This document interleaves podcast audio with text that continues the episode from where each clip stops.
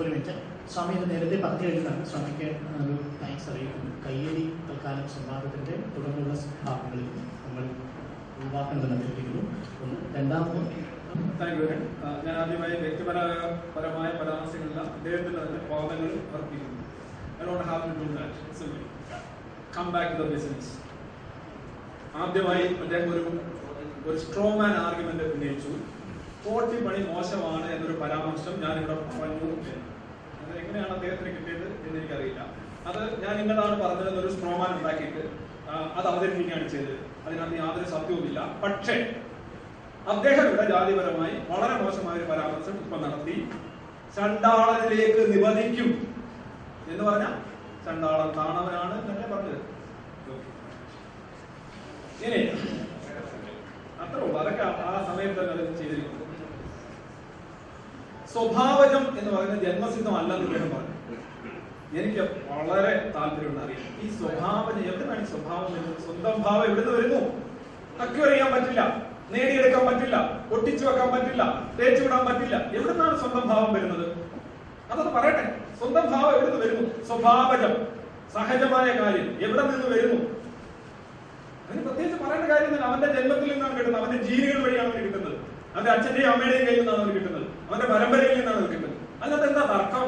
ഇതിനകത്ത് എന്ത് തർക്കമുള്ളത്? അവിടെ തീർന്നു സാധനം. ഡിബേറ്റിന്റെ സ്കോപ്പില്ല എന്ന് പറഞ്ഞാൽ ശരിയാണ്. ഡിബേറ്റ് സ്കോപ്പില്ല സ്വഭാവജം എന്ന് പറഞ്ഞ ജന്മസിദ്ധം തന്നെയാണ്. അല്ലെന്നുണ്ടെങ്കിൽ ഇവിടെ വസ്തുനിഷ്ഠമായി തെളിയിക്കണം. ആ പറഞ്ഞിട്ട് കാര്യമില്ല. അഡ്വോമിനെ കൊണ്ട് കാര്യമില്ല. ഇനി മൂന്ന് ഗുണങ്ങളിൽ നിന്ന് എങ്ങനെ ത്രിഗുണം സാങ്കന്മാരുടെ ത്രിഗുണത്തിൽ നിന്ന് എങ്ങനെയാണ് ഈ നാല് വർണം ഉണ്ടാക്കിയത്? ഇപ്പൊ ബ്രാഹ്മണൻ എന്ന് പറയുന്നത് സത്വഗുണം കൂടി രജോ ഗുണം അത് കഴിഞ്ഞു തമോ ഗുണം അങ്ങനെ ഒരു പോർഷൻ എത്ര ശതമാനം സത്വഗുണം വേണം രാമന് ആരെ നിശ്ചയം അൻപത് ശതമാനം thirty three percentage or sixty six percentage എത്ര ആകണം രജോ ഗുണം? എത്ര ആകണം തമോ ഗുണം? ഇനി ക്ഷത്രിയനെ എടുക്കുമ്പോൾ രജോ ഗുണം പ്രധാനിയാണ്. എത്ര ശതമാനം? തൊട്ടടുത്ത് സത്വഗുണം വരണം. തൊട്ട് അത് കഴിഞ്ഞ് തമോ ഗുണം വരണം. ഇനി വൈശ്യനാണെങ്കിൽ വൈശ്യന്റെ നമ്മൾ കാണുന്നുണ്ട് രജോ തമോ ബ്രാഹ്മണം. അത് കഴിഞ്ഞിട്ട് രജോ തമോ സത്വമാണ് വൈശ്യം. തമോ രജോ സത്വം ശൂദ്രമാണ്. പക്ഷെ ഇവിടെ രണ്ടെണ്ണം വിട്ടുപോകും രജോ ശൂദ്രം. രജോ കഴിഞ്ഞിട്ട് തമോ ഗുണം കൂടുതൽ വന്നു കഴിഞ്ഞാൽ വരും അതുപോലെ തന്നെ സത്വഗുണം കഴിഞ്ഞിട്ട് ശൂദ്രഗുണം കൂടി വരും. രണ്ടാമത്തെ ആദ്യം സത്വഗുണം കൂടുതൽ അത് കഴിഞ്ഞിട്ട് തമോ ഗുണം കൂടുതൽ അതിന്റെ വർണ ഏതാണ്? അതായത് ഞാൻ പറഞ്ഞു ആറ് ഡിവിഷൻ നിങ്ങൾ ഉണ്ടാക്കി കഴിഞ്ഞാൽ മൂന്നെണ്ണം വെച്ച് ആറ് ഡിവിഷൻ നാല് ഡിവിഷൻ ഉണ്ടാക്കി കഴിഞ്ഞാൽ തെറ്റാണ്. അതിനകത്ത് രണ്ടെണ്ണം നിങ്ങൾ വിട്ടുകളയാണ് ഇദ്ദേഹം പറഞ്ഞു എല്ലായിടത്തും വർണങ്ങളുണ്ട്. എല്ലായിടത്തും ആളുകളുണ്ട്. അതിനെന്താ കുഴപ്പം എന്താണ് പക്ഷെ അവിടെയൊക്കെ പ്രശ്നം പ്ലേറ്റോയുടെ കാലത്ത് തന്നെ ഗാർഡിയൻസ് റൂളേഴ്സ് ആർട്ടിസൻസ് അങ്ങനെ ഒരു ഡിവിഷൻ പ്ലേറ്റോ പിന്തുടരുന്നു പക്ഷെ അവിടെയൊക്കെ പ്രശ്നം എന്ന് പറഞ്ഞാൽ സോഷ്യൽ മൊബിലിറ്റി തടയപ്പെടുന്നില്ല. ഒരാൾ മറ്റൊരാളേക്കാൾ വലുതാകുന്നില്ല. നിങ്ങൾ ഇപ്പൊ മനുസ്മൃതിയെ ധിക്കരിക്കുന്ന ഒരൊറ്റ വലിയ രീതിയിൽ തർക്കമുള്ള സമയത്ത് ശാസ്ത്രത്തെ മുൻനിർത്തി മുന്നോട്ട് പോകണമെന്ന് തന്നെയാണ് ഗീത പറയുന്നത്. ഏത് ശാസ്ത്രം? മനസ്സിലായി ഉൾപ്പെടെയുള്ള ശാസ്ത്രം. ശങ്കരന് വർണം ജാതിയാണെന്നുള്ള കാര്യം ആരും മനസ്സിലുണ്ടായിരുന്നു വിവേകാനന്ദൻ എന്ന് പറഞ്ഞിട്ടുണ്ട് ജാതി വ്യവസ്ഥ തകർന്നതാണ് ഇന്ത്യയുടെ നാശത്തിന്റെ കാരണമെന്ന് വിവേകാനന്ദൻ പറഞ്ഞു. എല്ലാ കോട്ടും ഞാൻ ഇപ്പൊ വായിക്കും. തർക്കം വരുമ്പോ വായിക്കും. ഈ ജാതി വ്യവസ്ഥ എന്ന് പറയുന്നത് വർണവ്യവസ്ഥ തമ്മിൽ വ്യത്യാസമില്ല എന്ന് ഞാൻ പറഞ്ഞതിന്റെ അടിസ്ഥാനം ഈ രണ്ടും തമ്മിൽ പേരിലുള്ള വ്യത്യാസം ഉള്ളൂ. ഇന്ന് ബ്രാഹ്മണനുണ്ടോ? ബ്രാഹ്മണൻ ഉപജാതികളുണ്ട്. ക്ഷത്രിയനുണ്ടോ? ഉണ്ട്. ക്ഷത്രിയൻ ഉപജാതികളുണ്ട്. മഹാത്മാഗാന്ധിയുടെ ജാതി ഏതാണ് വർണജാതി ചോദിക്കുമ്പോൾ എല്ലാവരും വൈശ്യം തന്നെയാണ് പറയുന്നത്. അങ്ങനെ തന്നെയാണ് പറയുന്നത് എല്ലാവരും. അങ്ങനെ തന്നെയാണ് എല്ലാവരും മനസ്സിലാക്കുന്നത്. ഇതൊന്നും ഇപ്പോ മഹാത്മാ ഇപ്പൊ എന്തുകൊണ്ടാണ് അദ്വൈത പ്രേമിയായിട്ടുള്ള ശ്രീനാരായണ ഗുരു ഗീതയെ സ്പർശിക്കാതെ പോയത്? ഗീത കീഴാള വിരുദ്ധമാണെന്നും വർണ വിവേചനത്തിൽ അധിഷ്ഠിതമാണെന്നും വ്യക്തമായ ബോധ്യമുള്ളതുകൊണ്ടാണ് അതുകൊണ്ട് തന്നെയാണ് എഴുത്തച്ഛൻ മഹാഭാരതം തർജമ ചെയ്തപ്പോൾ ഗീത വിട്ടു കളഞ്ഞത്. ചുമ്മാതെ ഒട്ടം കളിച്ച് വിട്ടു കളഞ്ഞതോ? ഓർമ്മ വെച്ചുകൊണ്ട് പോയതൊന്നുമല്ല. ഈ സാധനം യഥാർത്ഥത്തിൽ കീഴാളനെതിരാണ് വർണവിവേചനത്തിന് അടിസ്ഥാനമുള്ള കാര്യമാണെന്ന് മനസ്സിലാക്കിയിട്ടുണ്ട് ഭക്തി പ്രസ്ഥാനത്തിലെ കവികൾ. അവരൊക്കെ വളരെ നിശബ്ദമായിട്ടാണ് ഇതിനെ നേരിടുന്നത്. അവർ വലിയ ആവേശമൊന്നുമില്ല. കഴിഞ്ഞ നൂറ്റമ്പത് വർഷമായി കാണിച്ചിരിക്കുന്ന ഗീത തിലകരിലൂടെയും ഗാന്ധിയിലൂടെയും ഒക്കെ കയറി വരുന്നത്. ശരി. പതിനൊന്നാം നൂറ്റാണ്ടിലും പത്താം നൂറ്റാണ്ടിലും ഒക്കെ എഴുതിയിട്ടുള്ള വ്യാകരണ ഗ്രന്ഥങ്ങളിൽ മോശം അലങ്കാര പ്രയോഗങ്ങൾ ഉദാഹരണങ്ങൾ ഗീതയിലൊന്നും വന്നിട്ടുണ്ട്.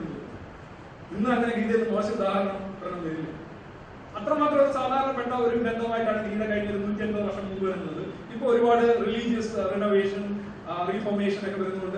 ഒരുപാട് വായി- വായിക്കപ്പെടുന്നുണ്ട്. ഒരുപാട് സർവകലാശാല പഠിപ്പിക്കപ്പെടുന്നുണ്ട്. അതിനേക്കാൾ കൂടുതൽ സർവകലാശാല ബൈബിളിൽ ഖുറാൻ പഠിപ്പിക്കുന്നു. ഖുറാൻ അതായത് അറുപത്തിയഞ്ച് മുസ്ലിം രാജ്യങ്ങളിലെല്ലാം ഒന്നേ പോലെ പഠിപ്പിക്കുന്നു. അത് പോകുന്നതല്ല അതായത് കേരളത്തിൽ തന്നെ നോക്കുകയാണെങ്കിൽ ഏറ്റവും കൂടുതൽ പഠി അറബി ഡിപ്പാർട്ട്മെന്റുകളിൽ ഖുറാനെ കുറിച്ചും അതിന്റെ ഹദീസുകളെ കുറിച്ചുള്ള ചർച്ചകളാണ്. മതഗ്രന്ഥങ്ങളൊക്കെ എല്ലായിടത്തും പഠിപ്പിക്കുന്നുണ്ട്. മതഭക്തർ എല്ലാവരും അവരെ കൊണ്ടുവരക്കുകയും ഏറ്റവും കൂടുതൽ വിറ്റഴിക്കപ്പെടുന്നുണ്ട് വാങ്ങിക്കപ്പെടുന്നുണ്ട്. അത് മതത്തെ സംബന്ധിച്ചോളം ഇവർ ഗീതയെ സംബന്ധിച്ചുള്ള കാര്യമുണ്ട് ആ ഗീത വാങ്ങിക്കുന്നതും വായിക്കുന്നതും കേൾക്കുന്നതും പഠിപ്പിക്കുന്നതും സുന്നത്തുള്ള കൂലി കിട്ടുന്ന കാര്യം അത് ഗീതയുടെ മുന്നിൽ ഭക്തരെ സംബന്ധിച്ചോളം കൂലിയാണ് പ്രധാനം. അവർ ചിലർക്ക് സ്വർഗത്തിൽ ചെല്ലുമ്പോൾ കൂലിമാരും കള്ളുമൊക്കെ ആയിരിക്കും. ചിലർക്ക് മോക്ഷമായിരിക്കും. അതെന്താണെന്ന് എനിക്കറിയില്ല. ചിലർക്ക് പരമാത്മാവുമായി വിലയം പ്രാപിക്കുകയാണ് പുനർജന്മം ഒഴിവാക്കും. പിന്നെ ജനിക്കാതിരിക്കും നമ്മളൊക്കെ പിന്നെ എങ്ങനെങ്കിലും ജനിക്കണമെന്ന് നടക്കുന്ന ആൾക്കാരാണ് ഇതിനായിട്ട് ഇതൊരു സമ്മാന പദ്ധതിയാണ്. ഗീത ചുമ്മാതെ കേട്ടുകൊണ്ട് തലയാക്കിക്കൊണ്ടിരുന്നാലും. അത് ആദ്യം തന്നെ എഴുതുന്നത് പഠിപ്പിക്കുന്നവരും അതിന് വ്യാഖ്യാനം ചമയ്ക്കുന്നവർക്കും സമ്മാനം ഉണ്ടെന്ന് മംഗള ശ്ലോകത്തിൽ എഴുതിയിട്ടുണ്ട്. അപ്പൊ ഗീത കൂടുതൽ വിറ്റഴിക്കുന്നതോ അത് ചർച്ച ചെയ്യുന്നതോ ഒന്നും വലിയ കാര്യമൊന്നുമില്ല. പ്രത്യേകിച്ച് നമ്മുടെ സമൂഹത്തിന്റെ ഒരു ടെമ്പോ എന്ന് ഇപ്പോ ഒരു മത നവോത്ഥാനത്തിലേക്ക് പോവുകയാണ്.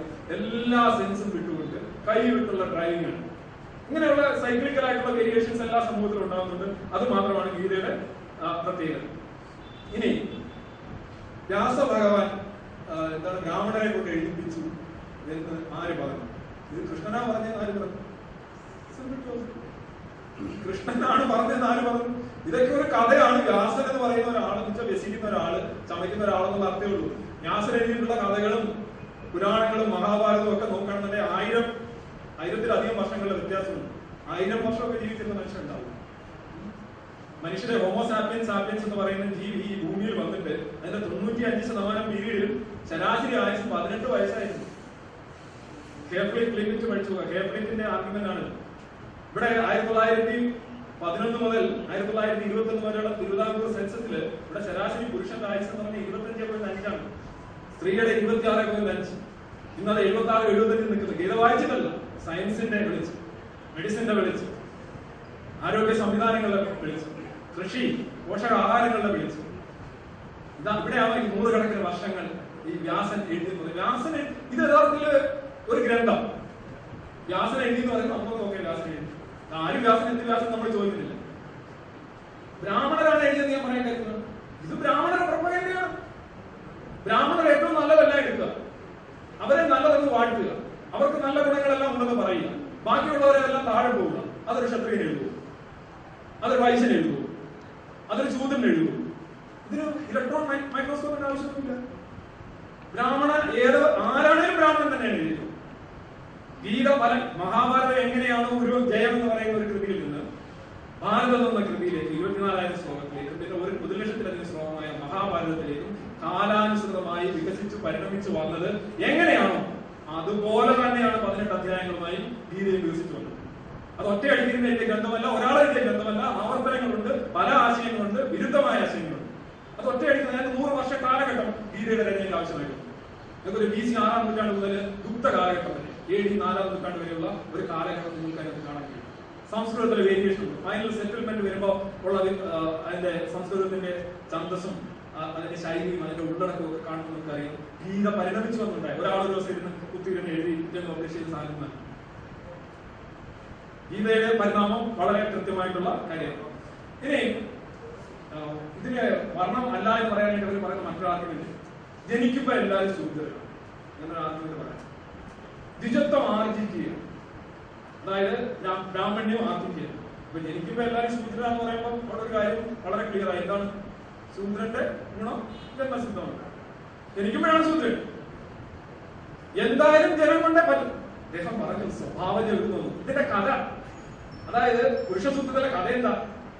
ബ്രാഹ്മണൻ വായിലൂടെ പുറത്തു വന്നതാണ് അല്ലാതെ ബ്രാഹ്മണന്റെ ഗുണങ്ങളെല്ലാം ഒരു സ്ഥലത്ത് ഇങ്ങനെ കൂടിക്കിടക്കുകയായിരുന്നു. അതെല്ലാം യോജിച്ച് തനിയെ ബ്രാഹ്മണൻ ഉണ്ടായി എന്നല്ല പറയുന്നത്. ബ്രാഹ്മണൻ പുറത്തു വന്നു. ബ്രാഹ്മണൻ പുറത്തു വന്നാൽ അവന്റെ ഗുണമാണ് ബ്രാഹ്മണ്യം. അപ്പൊ ഗുണമാണ് ഗുണം വെച്ച് ഗുണം സ്വഭാവജം എന്ന് പറയുമ്പോൾ ജന്മസിദ്ധമാണ്. ജന്മസിദ്ധമല്ലാതെ ഏത് വഴിയിലൂടെയാണ് ഈ ഗുണം വരുന്നത്? ബഹുമാനപ്പെട്ട എന്റെ സഹ സംവാദം അദ്ദേഹം എതിർ സംവാദം എന്നുള്ള പേര് അദ്ദേഹം ഇഷ്ടമല്ലാത്തത് സഹ സംവാദം അദ്ദേഹം പറയണത് ഈ ഒരു ഈ മുറിയിലേക്ക് കയറാൻ ഒരുപാട് വാതിലുകളുണ്ട് ഏതെങ്കിലും ഒരു വാതിൽ വാതിലൂടെയോ അല്ലെങ്കിൽ ഒരു ദാരത്തിലൂടെയാണ് എന്തെങ്കിലും ഉള്ളിൽ കിടക്കുന്നത്. ഈ ഗുണങ്ങൾ ജന്മസിദ്ധമല്ലെങ്കിൽ ഏതു വഴിയിലൂടെ വരുന്നു എന്ന് അദ്ദേഹം അടുത്ത പത്രത്തിൽ പറയുന്നത് ഞാൻ പ്രതീക്ഷിക്കുന്നു. എന്നിട്ട് വേണം നമ്മുടെ ഈ ഡിബേറ്റ് മുന്നോട്ട് താങ്ക് യു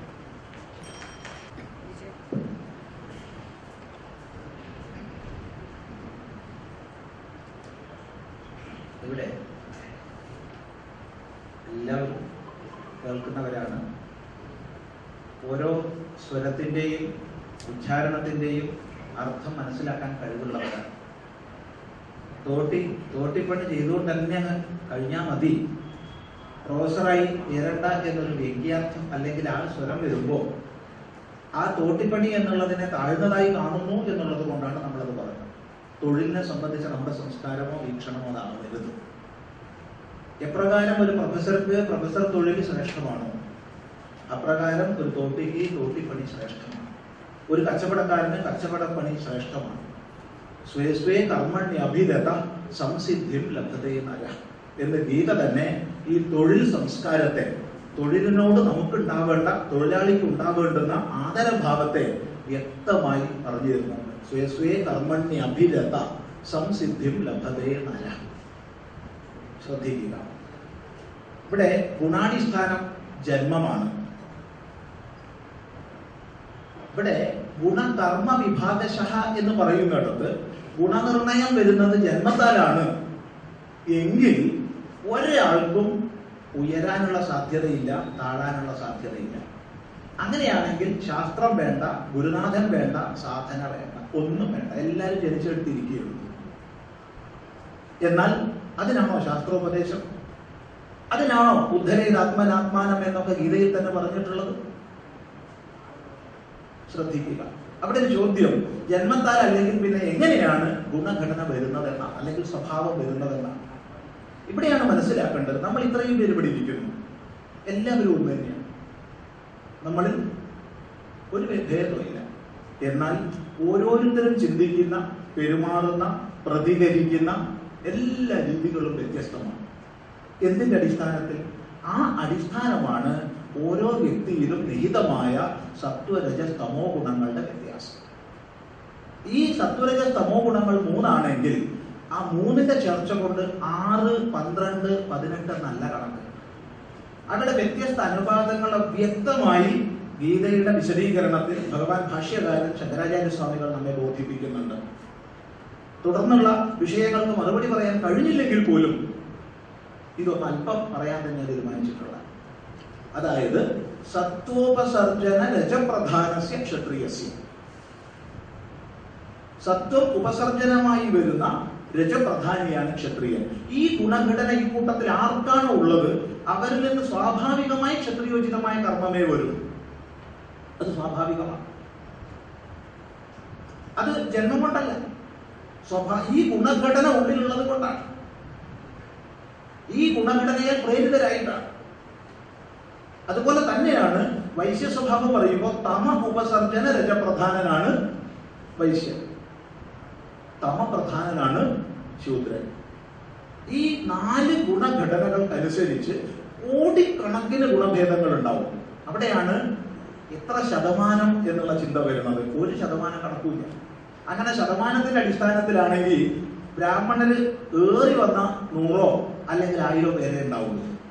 അല്ല ലോകത്തിലുടനീളമുള്ള മനുഷ്യരിൽ ബ്രാഹ്മണ സ്വഭാവികളുണ്ട് ലോകത്തിലുടനീളമുള്ള മനുഷ്യരിൽ ക്ഷത്രിയ സ്വഭാവികളുണ്ട് വൈശ്യ സ്വഭാവികളുണ്ട് ശൂദ്ര സ്വഭാവികളുണ്ട് കോടിക്കണക്കിന് ഗുണഭേദങ്ങൾ വ്യത്യസ്ത അനുപാതങ്ങളിൽ ആ അനുപാതങ്ങൾ നമ്മൾ പെർമ്യൂട്ടേഷൻ കോമ്പിനേഷൻ ഒക്കെ പഠിക്കുമ്പോൾ നമുക്കത് അറിയാൻ സാധിക്കും.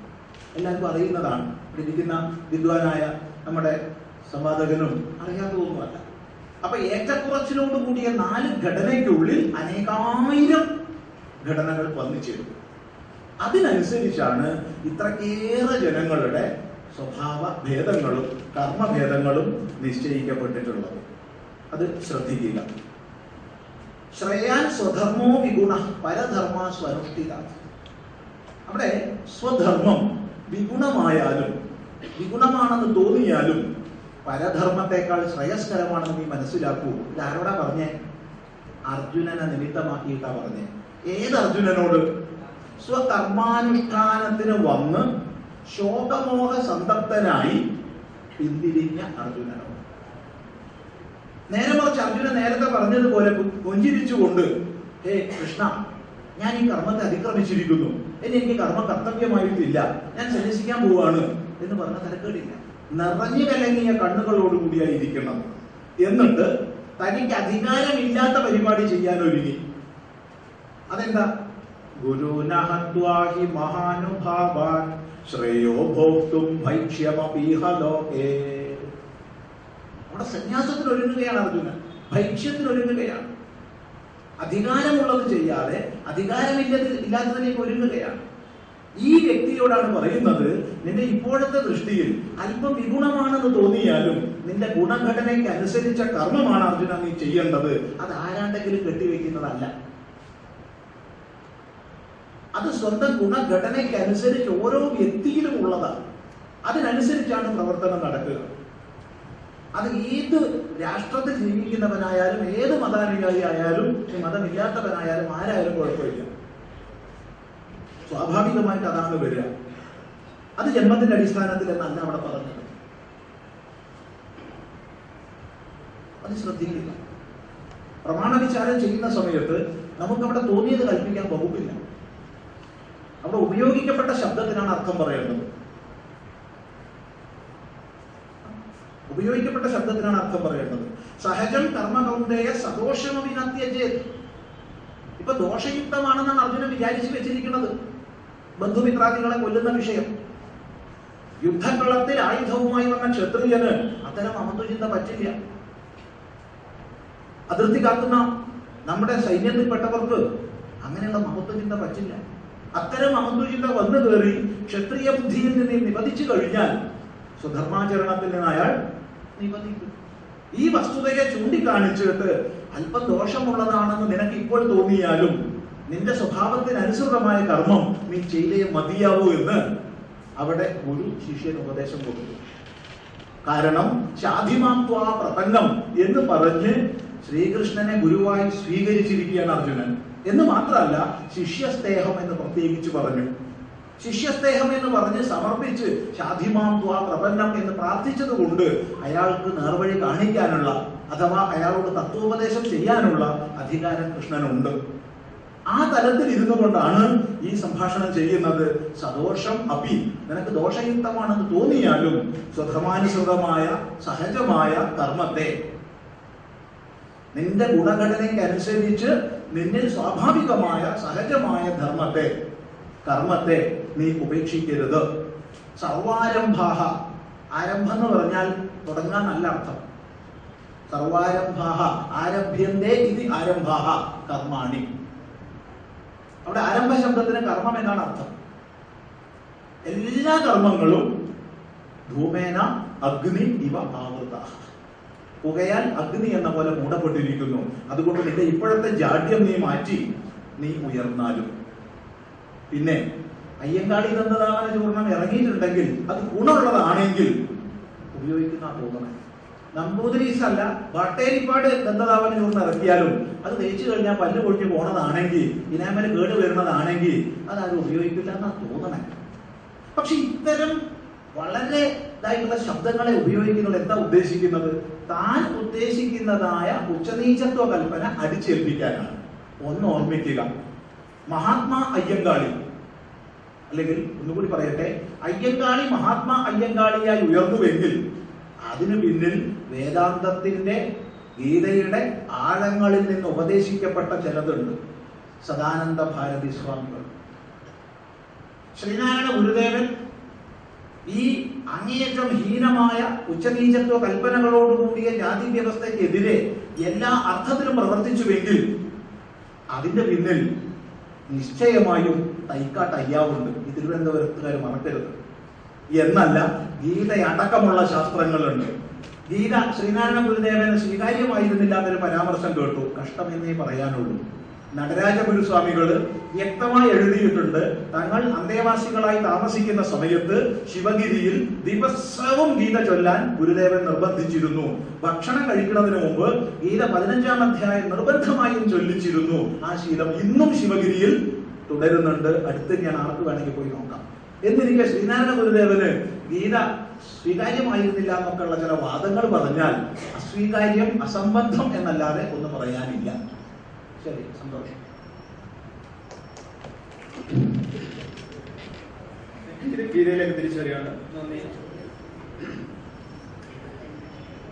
അദ്ദേഹം പറഞ്ഞതുകൊണ്ട് ഒരു കാര്യം വളരെ കൃത്യമായിട്ട് പറയേണ്ടതുണ്ട്. ശ്രീനാരായണ ഗുരുവിന്റെയും അയ്യങ്കാളികളുടെ മഹത്വം ഇവിടെ ചർച്ചാ വിഷയമല്ല. അതിനെക്കുറിച്ച് നടത്തുന്നുള്ള പ്രഖ്യാപനങ്ങളും ഇവിടെ പ്രസക്തമായ കാര്യങ്ങൾ ഇവിടെ വിഷയം എന്താ വ്യാധഗീത എന്ന് പറയുന്ന ഒരു സാധനത്തെ കുറിച്ച് നോക്കണം അവിടെയും പറയുന്നത് അതായത് ഒരു ബ്രാഹ്മണൻ അയാൾ കാട്ടിൽ വെച്ച് തപസ്സനുഷ്ഠിക്കുമ്പോൾ അയാളുടെ കയ്യിലേക്ക് ഒരു കാക്കയും ഒരു കൊക്കും കൂടെ എന്തൊക്കെയോ സംഘർഷം ഉണ്ടാക്കി മേലിൽ നിന്ന് കമ്പും തൊളിയെല്ലാം കൂടെ കയ്യിലോട്ട് ഇയാൾ ഉടനെ എന്ത് ചെയ്തു? ഇയാൾ ഇതിനെ രണ്ടിനെയും അങ്ങ് ഭസ്മീകരിച്ചു ശപിച്ച് ഭസ്മീകരിച്ചു. ഈ വ്യക്തി നാട്ടിലിറങ്ങി ഭിക്ഷ എടുക്കാനായിട്ട്. അപ്പൊ അവിടെ ചെന്നപ്പോ ഒരു സ്ത്രീ ആണ് ആ വീട്ടിലുള്ളത്. ഭിക്ഷ ചോദിച്ച് ഈ ബ്രാഹ്മണ ജനത്തിന്റെ സ്ത്രീ ഇറങ്ങി വരുന്നില്ല. കുറെ നേരം കഴിഞ്ഞു. അപ്പൊ ഇയാൾ ഭയങ്കര ദേഷ്യം. അന്നേരം കുറച്ച് കഴിഞ്ഞ് ഭയങ്കര ദേഷ്യത്തോടെ നീ എന്താണ് ഇറങ്ങി വരാത്തതെന്നൊക്കെ ചോദിച്ചു. അന്നേരം ഒരു സ്ത്രീ തന്റെ ഭർത്താവിനെ രോഗിയായിട്ടുള്ള ഭർത്താവിനെ ശുശ്രൂഷിച്ചിട്ടുണ്ട് അവിടെ ഇത് കണ്ട് രാമന്റെ വലിയ ദേഷ്യം. ദേഷ്യം അയാൾ ശമിക്കാനായിട്ട് അവിടെ ടൂൾസ് ഒക്കെ എടുത്തു അപ്പൊ ആ- സ്ത്രീ പറഞ്ഞു ശമിച്ച് കഴിച്ചു കളയാൻ കൊക്കും കാക്കൊന്നുമല്ല അപ്പൊ രാമൻ അല്ല ഇങ്ങനെയാണ് ഈ സ്ത്രീ? ഞാൻ മനത്തിൽ വെച്ച് സംഭവം എങ്ങനെയാണ് അതിന്റെ അന്നേരം ആ സ്ത്രീ പറഞ്ഞു അത് ഞാൻ ഭർത്താവിനെ പരിചരിക്കുന്ന ആളാണ്. അതുകൊണ്ട് എനിക്ക് സ്പെഷ്യൽ പവേഴ്സ് കിട്ടും അതാണ് ഈ അത് ഈ ക്ഷത്രിയൻ എന്നൊക്കെ പറയുമ്പോൾ ക്ഷത്രിയ പുരുഷനാണ് വർണത്തിലൊക്കെ പറയും. ബ്രാഹ്മണൻ എന്ന് പറയുന്നത് ബ്രാഹ്മണ പുരുഷനാണ്. ക്ഷത്രിയ പുരുഷനാണ് യുദ്ധം ചെയ്യേണ്ടത് ക്ഷത്രിയ സ്ത്രീക്ക് രജോഗുണ പ്രധാനിയാണ് ക്ഷത്രിയ സ്ത്രീ പക്ഷെ യുദ്ധം ചെയ്യലല്ല അവളുടെ പണി എന്ന് വളരെ വ്യക്തമാണ്. സ്ത്രീ വരുന്നതേ ഇല്ല. സ്ത്രീ വരുന്നത് ഗീതയിൽ വരുന്നത് സ്ത്രീയും വൈശ്യനും ശൂദ്രനും കൂടി പാവമോചനം കിട്ടും എന്നാണ് പറയുന്നത്. എന്ന് പറയുമ്പോൾ അവർ വളരെ കൃത്യമായ രണ്ടാംകിടയാണെന്ന് ഗീത പറഞ്ഞു വെക്കുന്നത് മാഹി പാത്ത വ്യാപാസ്യ എന്നുള്ള അവരികൾ. അതുകൊണ്ട് അതൊരു വേറെ വിഷയം. എന്നിട്ട് അദ്ദേഹം ഈ സ്ത്രീ പറയുന്നുണ്ട് നിങ്ങൾ എന്റെ ഭർത്താവ് ഒരു ഇറച്ചി വെട്ടുകാരനാണ്. പുള്ളിയെ പോയി കാണുക. വ്യാധൻ അല്ല ഭർത്താവല്ല. ഇത് ഈ വിവരങ്ങളെല്ലാം കിട്ടിയ ആരാൻ ചോദിച്ചു. വ്യാധൻ എന്ന് പറയുന്നത് ഇറച്ചി വെട്ടുകാരനാണ് പുള്ളിയിൽ നിന്നാണ് എനിക്ക് കിട്ടുന്നത്. Yes I too same point അപ്പൊ വ്യാധനെ പോയി കാണും. വ്യാധനെ പോയി കാണുമ്പോ വ്യാധൻ പറയുന്ന ഒരു കാര്യമുണ്ട് അതായത് ഞാൻ ഇറച്ചി വെട്ട് ചെയ്യുന്നത്. ഈ ഇറച്ചി വെട്ട് മോശം കാര്യമൊന്നുമല്ല. നല്ല കാര്യം തന്നെയാണ്. ഞാൻ എന്റെ ജോലിയിൽ അഭിമാനിക്കുന്നു. അതുകൊണ്ട് വലിയ എനിക്ക് ഒരു ബുദ്ധിമുട്ടുമില്ല. എല്ലാവരും അങ്ങനെയാണ് ചെയ്യുന്നത്. അവിടെ എന്താ സംഭവം അറിയാം? ഇറച്ചി വെട്ടുകാരൻ എന്ന് പറയുന്ന ആൾ സ്വാഭാവികമായിട്ടും ഭൂരിപക്ഷം ആളുകൾ ചെയ്യുന്നില്ല. മനോഹരമായിട്ട് നോക്കുകയാണെങ്കിൽ ഭൂരിപക്ഷം തന്നെ താല്പര്യമില്ല. അതൊക്കെ വലിയ പരസ്യമായിട്ടുള്ള രഹസ്യം തന്നെയാണ്. എല്ലാവർക്കും അറിയാം. എത്ര പേരാണ് തയ്യാറാവുന്ന ഒരു സർവേ നോക്കിക്കഴിഞ്ഞു. തോട്ടിപ്പണിയുടെ കാര്യത്തിലും അത്രയും തോട്ടിപ്പണിക്കും ഇറച്ചിവെട്ടിനും ഒക്കെ അതിന്റെതായ മഹത്വമുണ്ട് എന്ന് ഇവിടുത്തെ കീഴാളനെ ബോധ്യപ്പെടുത്തുന്നതാണ് കൂടയിൽ ഗീതയിലെ നമ്പർ വൺ ഗൂഢാലോചന ഈ ജോലികൾക്ക് സമൂഹം ഉച്ചനീചത്വം കൽപ്പിക്കുന്നത് തന്നെയാണ്. ഒരു ബ്രാഹ്മണൻ എന്തുകൊണ്ടെങ്കിൽ തോട്ടിപ്പണി ചെയ്തിട്ട് പറഞ്ഞുകൂടായിരുന്നു ഉച്ചനീചത്വമൊന്നുമില്ല വലിയ മഹത്വമാണെന്ന്. എന്തുകൊണ്ടാണ് ഈ മോശം ജോലികൾ ചെയ്യുന്ന ആൾക്കാരെ കൊണ്ട് അവരെ കൊണ്ട് തന്നെ പറയിപ്പിക്കുകയാണ് ഈ ജോലി ഞാൻ വളരെയധികം ഇഷ്ടപ്പെടുന്നു ഐ ലൈക്ക് ദിസ് ജോബ് എന്ന് പറയുന്നത് എന്തിനാണ്? ഇതിൽ നിന്ന് നീ മാറുകയാണ് സന്തോഷം അഭിന്നത്തെ ചെയ്ത് അതിന് ദോഷമുണ്ടെങ്കിലും അതിന് കുറവുണ്ടെങ്കിലും സോഷ്യൽ ലാഡറിൽ നെഞ്ചിൽ കൈവച്ചുകൊണ്ട് പറയട്ടെ തോട്ടിപ്പണി ആയാലും ഇറച്ചി വിട്ടു പോലെയുള്ള കർമ്മങ്ങൾക്ക്. എത്ര പേര് തയ്യാറാകും?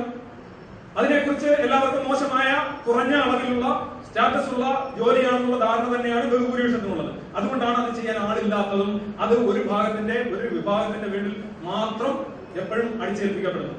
അതിനകത്ത് അദ്ദേഹം പറഞ്ഞു ഈ വർണം ഇങ്ങനെ ആയിക്കഴിഞ്ഞാൽ ഒരാൾക്ക് മേൽ അതുകൊണ്ട് അദ്ദേഹം പറഞ്ഞ കാര്യം ആണ് ഞാൻ പറഞ്ഞത്. പുറത്തുള്ള കഥ എന്നല്ല പറഞ്ഞ ഇതിനകത്തുള്ള കഥ തന്നെയാണ്. അദ്ദേഹം പറഞ്ഞതിനെ ബന്ധപ്പെടുത്തി വ്യാധഗീത പറഞ്ഞതേ ഉള്ളൂ. കേൾക്കാൻ ഒരു ക്ഷമയുണ്ടെങ്കിൽ വളരെ നന്നായി.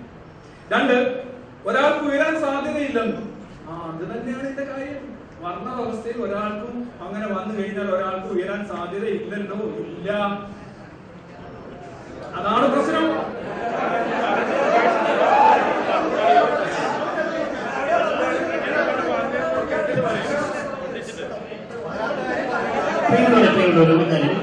നമുക്ക് പത്ത് മിനിറ്റ് വീതം ഓരോ സംവാദകാരനും അവരുടെ നിലപാടുകൾ പറയാനുള്ള സമയം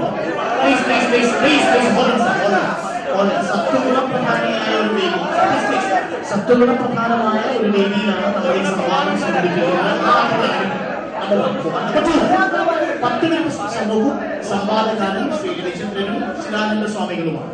സംവാദകാർക്ക് സംവാദകർക്ക് സംവാദകർക്ക് അവരുടെ ഭാഗങ്ങൾ എതിർഭാഗം ഭാഗം അടുത്ത സമയം നിങ്ങളുടെ സമയം ഇതല്ല. നിങ്ങളുടെ സമയം ഇതല്ല. നിങ്ങളുടെ സമയം ഇതല്ല. വളരെ ലളിതമായി വളരെ ലളിതമായി പറഞ്ഞു. വളരെ ലളിതമായി പറഞ്ഞു. സംവാദകാരന്മാരുടെ സമയത്തെ നിങ്ങൾ ഇടപെടാതിരിക്കുക എന്നുള്ളതാണ് കേട്ടിരിക്കണം കേട്ടിരിക്കണം. കേട്ടിരിക്കണം. കേട്ടിരിക്കണം. നിങ്ങൾക്ക് രണ്ട് ഓപ്ഷൻസേ ഉള്ളൂ. കേട്ട് നിങ്ങൾക്ക് ഇരിക്കാം ചോദ്യം ചോദിക്കുന്ന സമയത്ത് ചോദ്യങ്ങൾ ചോദിക്കാം. അതൃപ്തിയാണെങ്കിൽ ആ സംവാദകാരന്റെ ഭാഷണം നിങ്ങൾക്ക് അപേക്ഷിക്കാം ഇതിനപ്പുറം നിങ്ങൾക്ക് സാധ്യമല്ല. അതാണ് ജനകീയത അതാണ് ജനാധിപത്യം. ആ ജനാധിപത്യത്തിന്റെ ആ ജനാധിപത്യത്തിന്റെ സംവാദ വേദിയിലാണ് ചർച്ച നടക്കുന്നതെന്ന് ഉറപ്പോടെ പറയും ഞാൻ. ആ ഉറപ്പോടെ പറഞ്ഞുകൊണ്ട് ശ്രീ രവിചന്ദ്രൻ തുടരാം. നിങ്ങൾക്കുള്ള ഇടപെടൽ ചോദ്യങ്ങളുടെ രൂപത്തിൽ ഇരു സംവാദവും നൽകിയിരിക്കാം. നിങ്ങളുടെ ക്ഷിപ്രകോപങ്ങൾ സംവാദത്തെ തടസ്സപ്പെടുത്താൻ അനുവദിക്കുന്നതാണ്. പ്ലീസ് ഓൾഡേഴ്സ് ഇല്ല അനുവദിക്കുന്നതല്ല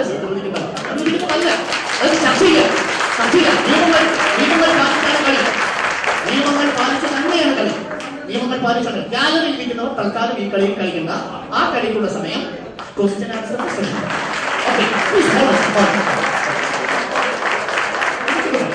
രവിക്ക് തുടരാം എനിക്ക് തുടരാം പ്ലീസ് ഹോൾഡ് നിങ്ങൾക്ക് സംവാദകാരുടെ ഭാഷണങ്ങൾ തൃപ്തികരമായി എന്ന് തോന്നിയാൽ വേദിക്ക് പുറത്തു പോകാൻ ധാരാളം വഴിയുണ്ട് പക്ഷേ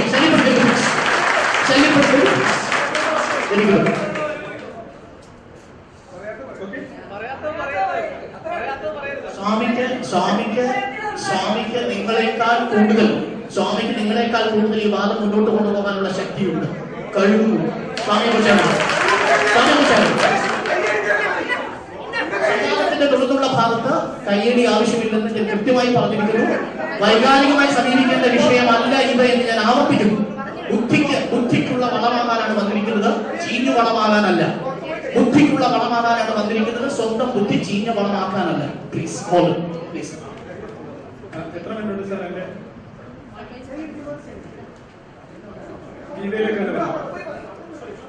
അദ്വേഷ്ട സർവഭൂതാനം. മൈത്ര ഏവ കരുണച്ച നിർമ്മമോ നിരഹങ്കാര സമദുഃഖ സുഖക്ഷമി. സന്തുഷ്ട സതതം യോഗി. യഥാത്മാ ദൃഢ നിശ്ചയ. ബാക്കി പറയാമോ ഞാൻ ഇത്രയും ഞാൻ പറഞ്ഞത്. ഇത്രയും വൈകാരികമായി ഇവിടെ ഇതിനെ നേരിട്ട ആൾക്കാരോടുള്ള ചെറിയ രീതിയിൽ തന്നെയുള്ള ഉദ്ദേശമാണ്. അത് മനസ്സിലായി കാണുന്നത് അദ്വേഷ്ട സർവഭൂതാനം തൊട്ട് തുടങ്ങുന്ന വരികൾ. Okay right right yes that is my answer to you that is my my kind answer that's all okay I hope you understand right right okay come back come back ഇനി ഞാനൊരു ചോദ്യം ചോദിച്ചിരുന്നു. Wheels are coming off actually I see it and I enjoy it ഞാൻ ചോദിച്ചിരുന്ന ചോദ്യം ഇതായിരുന്നു. ഈ ഗുണം എന്ന് പറയുന്ന സാധനം എങ്ങനെ വരുന്നു? ഏത് വഴി വരുന്നു എന്നൊരു ചോദ്യം ഞാൻ ചോദിച്ചു. അത് ഗുണം സ്വഭാവം സ്വഭാവം? എന്തേ സ്വഭാവം? ചോദിച്ചു. മറുപടിയില്ല. ഞാൻ പറയാം. ഒരാളുടെ ഗുണം. ഇപ്പൊ ഉദാഹരണമായിട്ട് ഒരാൾക്ക് തേർട്ടി ത്രീ പെർസെന്റ് അല്ല അൻപത് ശതമാനം അനുഭവം വ്യത്യാസം ശതമാനം ഒന്നും അറിയില്ല. അങ്ങനെയൊക്കെ ഉണ്ട്. എത്ര ശതമാനം അറിയില്ലെങ്കിൽ അറിയില്ല എന്ന് പറയാൻ ഈ പറയുന്ന ഗുണങ്ങളൊക്കെ എല്ലാവരിലും ഉണ്ട്. എല്ലാവരിലും ഓരോ കാലഘട്ടത്തിലും സന്ദർഭം അനുസരിച്ച് അവരുടെ ശാസ്ത്രം എന്ന് പറയുന്ന സോക്കാളും വിദ്യയ്ക്കുള്ള ഗുണവും എല്ലാ ഗുണങ്ങളും എല്ലാവരും ഏറെ കുറഞ്ഞുണ്ട്. ചില സമയങ്ങളിൽ തനി ഗുണം. അതാണ് പുറത്തു വരിക. ചില സമയങ്ങൾ ചിലപ്പോൾ when you are being provoked ചില സമയങ്ങളിൽ നിങ്ങൾ അങ്ങനെ ആയിരിക്കില്ല. കുറെ നിങ്ങൾക്ക് ഒരു ആക്സിഡന്റോ ജീവിതത്തിലേക്ക് ഒരു ആക്സിഡന്റോ എന്തെങ്കിലും പ്രശ്നം വന്നു കഴിഞ്ഞാൽ നിങ്ങളുടെ ഗുണം മാറും. നിങ്ങൾ ധൈര്യത്തോടെ കാര്യങ്ങളെല്ലാം അവലംബിച്ചിരുന്ന ഒരാൾ പിന്നീട് വളരെ പതിതനായിട്ടും ചരിതനായിട്ടും കാണപ്പെടും ജീവിതം എന്ന് പറഞ്ഞു കഴിഞ്ഞാൽ ഒരു പരമ്പരയായിട്ട് പോകുന്ന ഒരു ഇൻസിഡൻസ് ആണ്. അതിനകത്ത് ഒരു ഗുണവുമായിട്ടോ ഒരു മനോഭാവമായിട്ടോ ഒരു രീതിയായിട്ടോ ഒരിക്കലും ആരും ഒന്നും പോകുന്നില്ല. അങ്ങനെ ഉണ്ടെന്ന് പറയലാണ് സൊസൈറ്റിയെ സ്റ്റാഗ്നേറ്റഡ് ആക്കിയിട്ട് കുറെ വിഭാഗങ്ങളിലെ ഉച്ചനീചത്തെ ക്രമം അനുസരിച്ച് തമ്പുരാന്മാരായി മാറാനുള്ള ഒരു ഒരു രീതിയാണ്. ഉദാഹരണമായിട്ട് എന്താണ് ഒരു മനുഷ്യന്റെ ആ, ഗുണം നിശ്ചയിക്കുന്നത്. സയൻസ് പറയുന്നത് ജിനോടൈപ്പ് ആൻഡ് ഫിനോടൈപ്പ് എന്ന് പറയുന്ന സാധനം. ജിനോടൈപ്പ് എന്ന് പറഞ്ഞാൽ നിങ്ങളുടെ ജീൻ ജീൻ പൂളിലാണ് നിങ്ങളുടെ ഉയരത്തിന്റെയും നിങ്ങളുടെ കളറിന്റെയും നിങ്ങളുടെ വർണത്തിന്റെയും വർണം. വെച്ചാൽ നിറം ഉൾപ്പെടെയുള്ള കാര്യങ്ങളുടെ ഒരു പ്രിന്റ് ഉള്ളത് നിങ്ങളുടെ ജിനോ ടൈപ്പിലാണ് ആ ജിനോ ടൈപ്പ് എങ്ങനെ പ്രതിഫലിപ്പിക്കുന്നു എന്നുള്ളതാണ് ഫിനോടൈപ്പ് നിങ്ങളുടെ ജിനോമുകൾ തുല്യമായിരിക്കുമ്പോൾ തന്നെ ജീനിന്റെ വെറൈറ്റീസ് ആയിട്ടുള്ള അലീൽസ് മാറുമ്പോൾ ഒരേ ജീൻ വെച്ചുകൊണ്ട് തന്നെ വ്യത്യസ്തമായ ഫിനോടൈപ്പുകൾ ഉണ്ടാക്കും ആന്തരിക ഗുണങ്ങൾ നിങ്ങൾക്ക് ഈ ജിനോടൈപ്പിലുള്ള ജീനുകൾ കിട്ടുന്നത് ഈ ഇവൻ ജിനോടൈപ്പ് തുല്യമായിരിക്കുമ്പോൾ തന്നെ ജിനോടൈപ്പ് വ്യത്യസ്തമാണ്. അതായത് ഗുണം ഒന്നായിരിക്കുമ്പോൾ തന്നെ എൻവയോൺമെന്റൽ ആയിട്ട് നിങ്ങളുടെ ഗുണം മാറാം സ്വഭാവം മാറാം. അതായത് നർച്ചറിന് നേച്ചറിനും ഏതാണ്ട് പ്രസക്തമായിട്ടുള്ള പ്രാധാന്യമുണ്ട്. നിങ്ങളൊരു ഗുണം ഉണ്ടെന്നിരിക്കട്ടെ. നിങ്ങൾക്ക് എന്തെങ്കിലും ഒരു പ്രത്യേക കഴിവുണ്ടെന്നിരിക്കട്ടെ. അത് പ്രതിഫലിക്കാനായിട്ടുള്ള ഒരു എൻവയോൺമെന്റിൽ നിങ്ങൾ എത്തിച്ചേർന്നെങ്കിൽ മാത്രമേ അത് നിങ്ങൾക്ക് പ്രകടിപ്പിക്കാൻ കഴിയൂ. അങ്ങനെ കഴിഞ്ഞില്ല എന്നുണ്ടെങ്കിൽ നിങ്ങളുടെ ഗുണം അവിടെ പ്രധാനമാണ്. നിങ്ങൾ എന്ത് ജോലി ചെയ്യുന്നു എന്നൊക്കെ ഉള്ളത് വെറും വെറും കഥയില്ലാത്ത അശാസ്ത്രീയമായിട്ടുള്ള കാര്യങ്ങളാണ്. ഇപ്പോ സൈന്യത്തിൽ സൈന്യത്തിൽ ചേരുന്നവരെല്ലാം യുദ്ധം ചെയ്യാൻ താല്പര്യമുള്ളവരാണെന്നാണോ കരുതുന്നത്? സൈന്യത്തിൽ ചേരുന്നവരെല്ലാം പല ജോലി ഇല്ലാതെ സൈന്യത്തിൽ ചേരുന്നവരാണ് കൂടുതലും ആൾക്കാർ. മറ്റു ജോലി എളുപ്പമല്ല എന്നുള്ള രീതിയിൽ ചേരുന്നവരാണ്. അല്ലാതെ യുദ്ധം ചെയ്ത് കൊതിക്കാനും എതിർ സൈന്യത്തെ തകർക്കാനും രക്തം കണ്ട് കൊതിമാറാനും ആരാ ആരും സൈന്യത്തിൽ ചേരുന്നത്? ഈ സൈന്യത്തിൽ പോകുന്നവരെല്ലാം തന്നെ ധൈര്യക്കാരാണ്. അല്ല മനുഷ്യരിൽ നിങ്ങളുടെ എല്ലാ ഗുണങ്ങളും നിങ്ങളിലുണ്ട്. എല്ലാ ഒരാൾ ഒരാൾക്ക് ഇതാണ് കൂടുതൽ ഇതാണ് കുറവെന്ന് പറഞ്ഞ സാഹചര്യത്തെ ആശ്രയിച്ചിരിക്കും.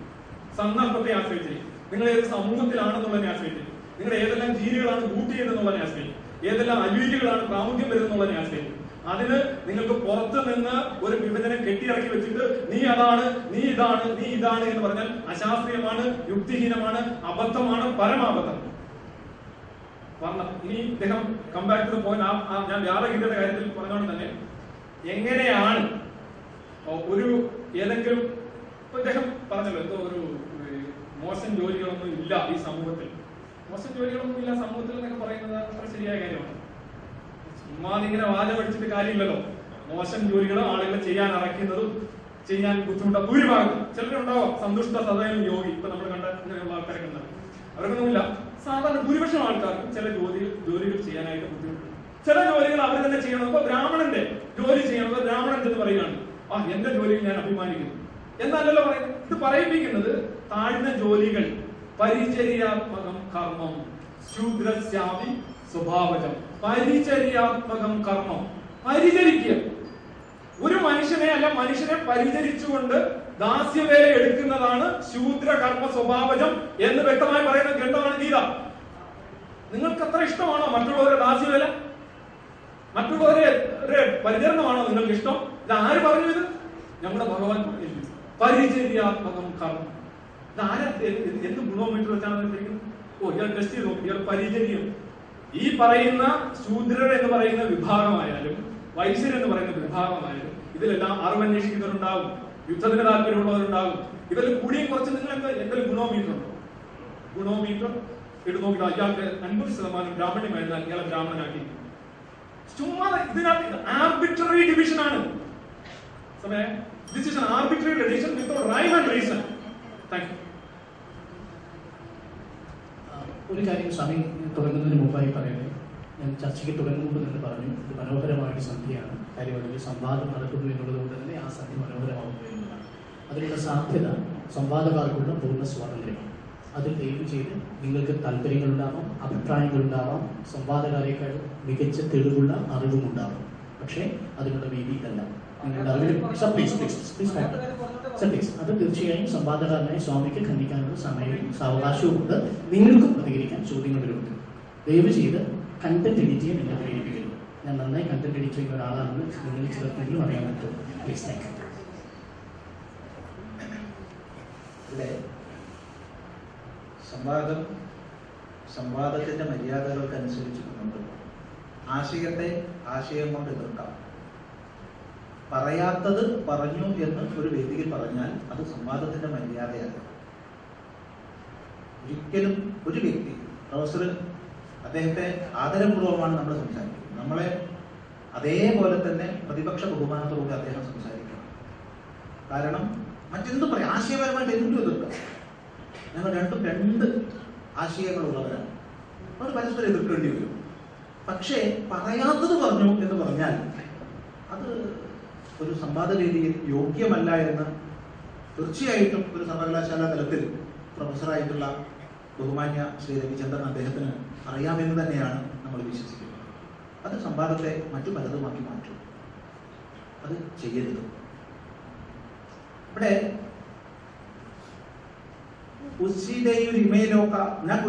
കർമ്മ കർത്താസ്യാം എന്ന് ഭഗവാൻ പറഞ്ഞത്. അർജുനൻ പറഞ്ഞ ഒന്നാം അധ്യായത്തിൽ പറഞ്ഞ വർണസങ്കരത്തിന്റെ പിന്തുടർച്ചയായിട്ട് അതേ അർത്ഥത്തിലാണെന്ന് പറഞ്ഞത്.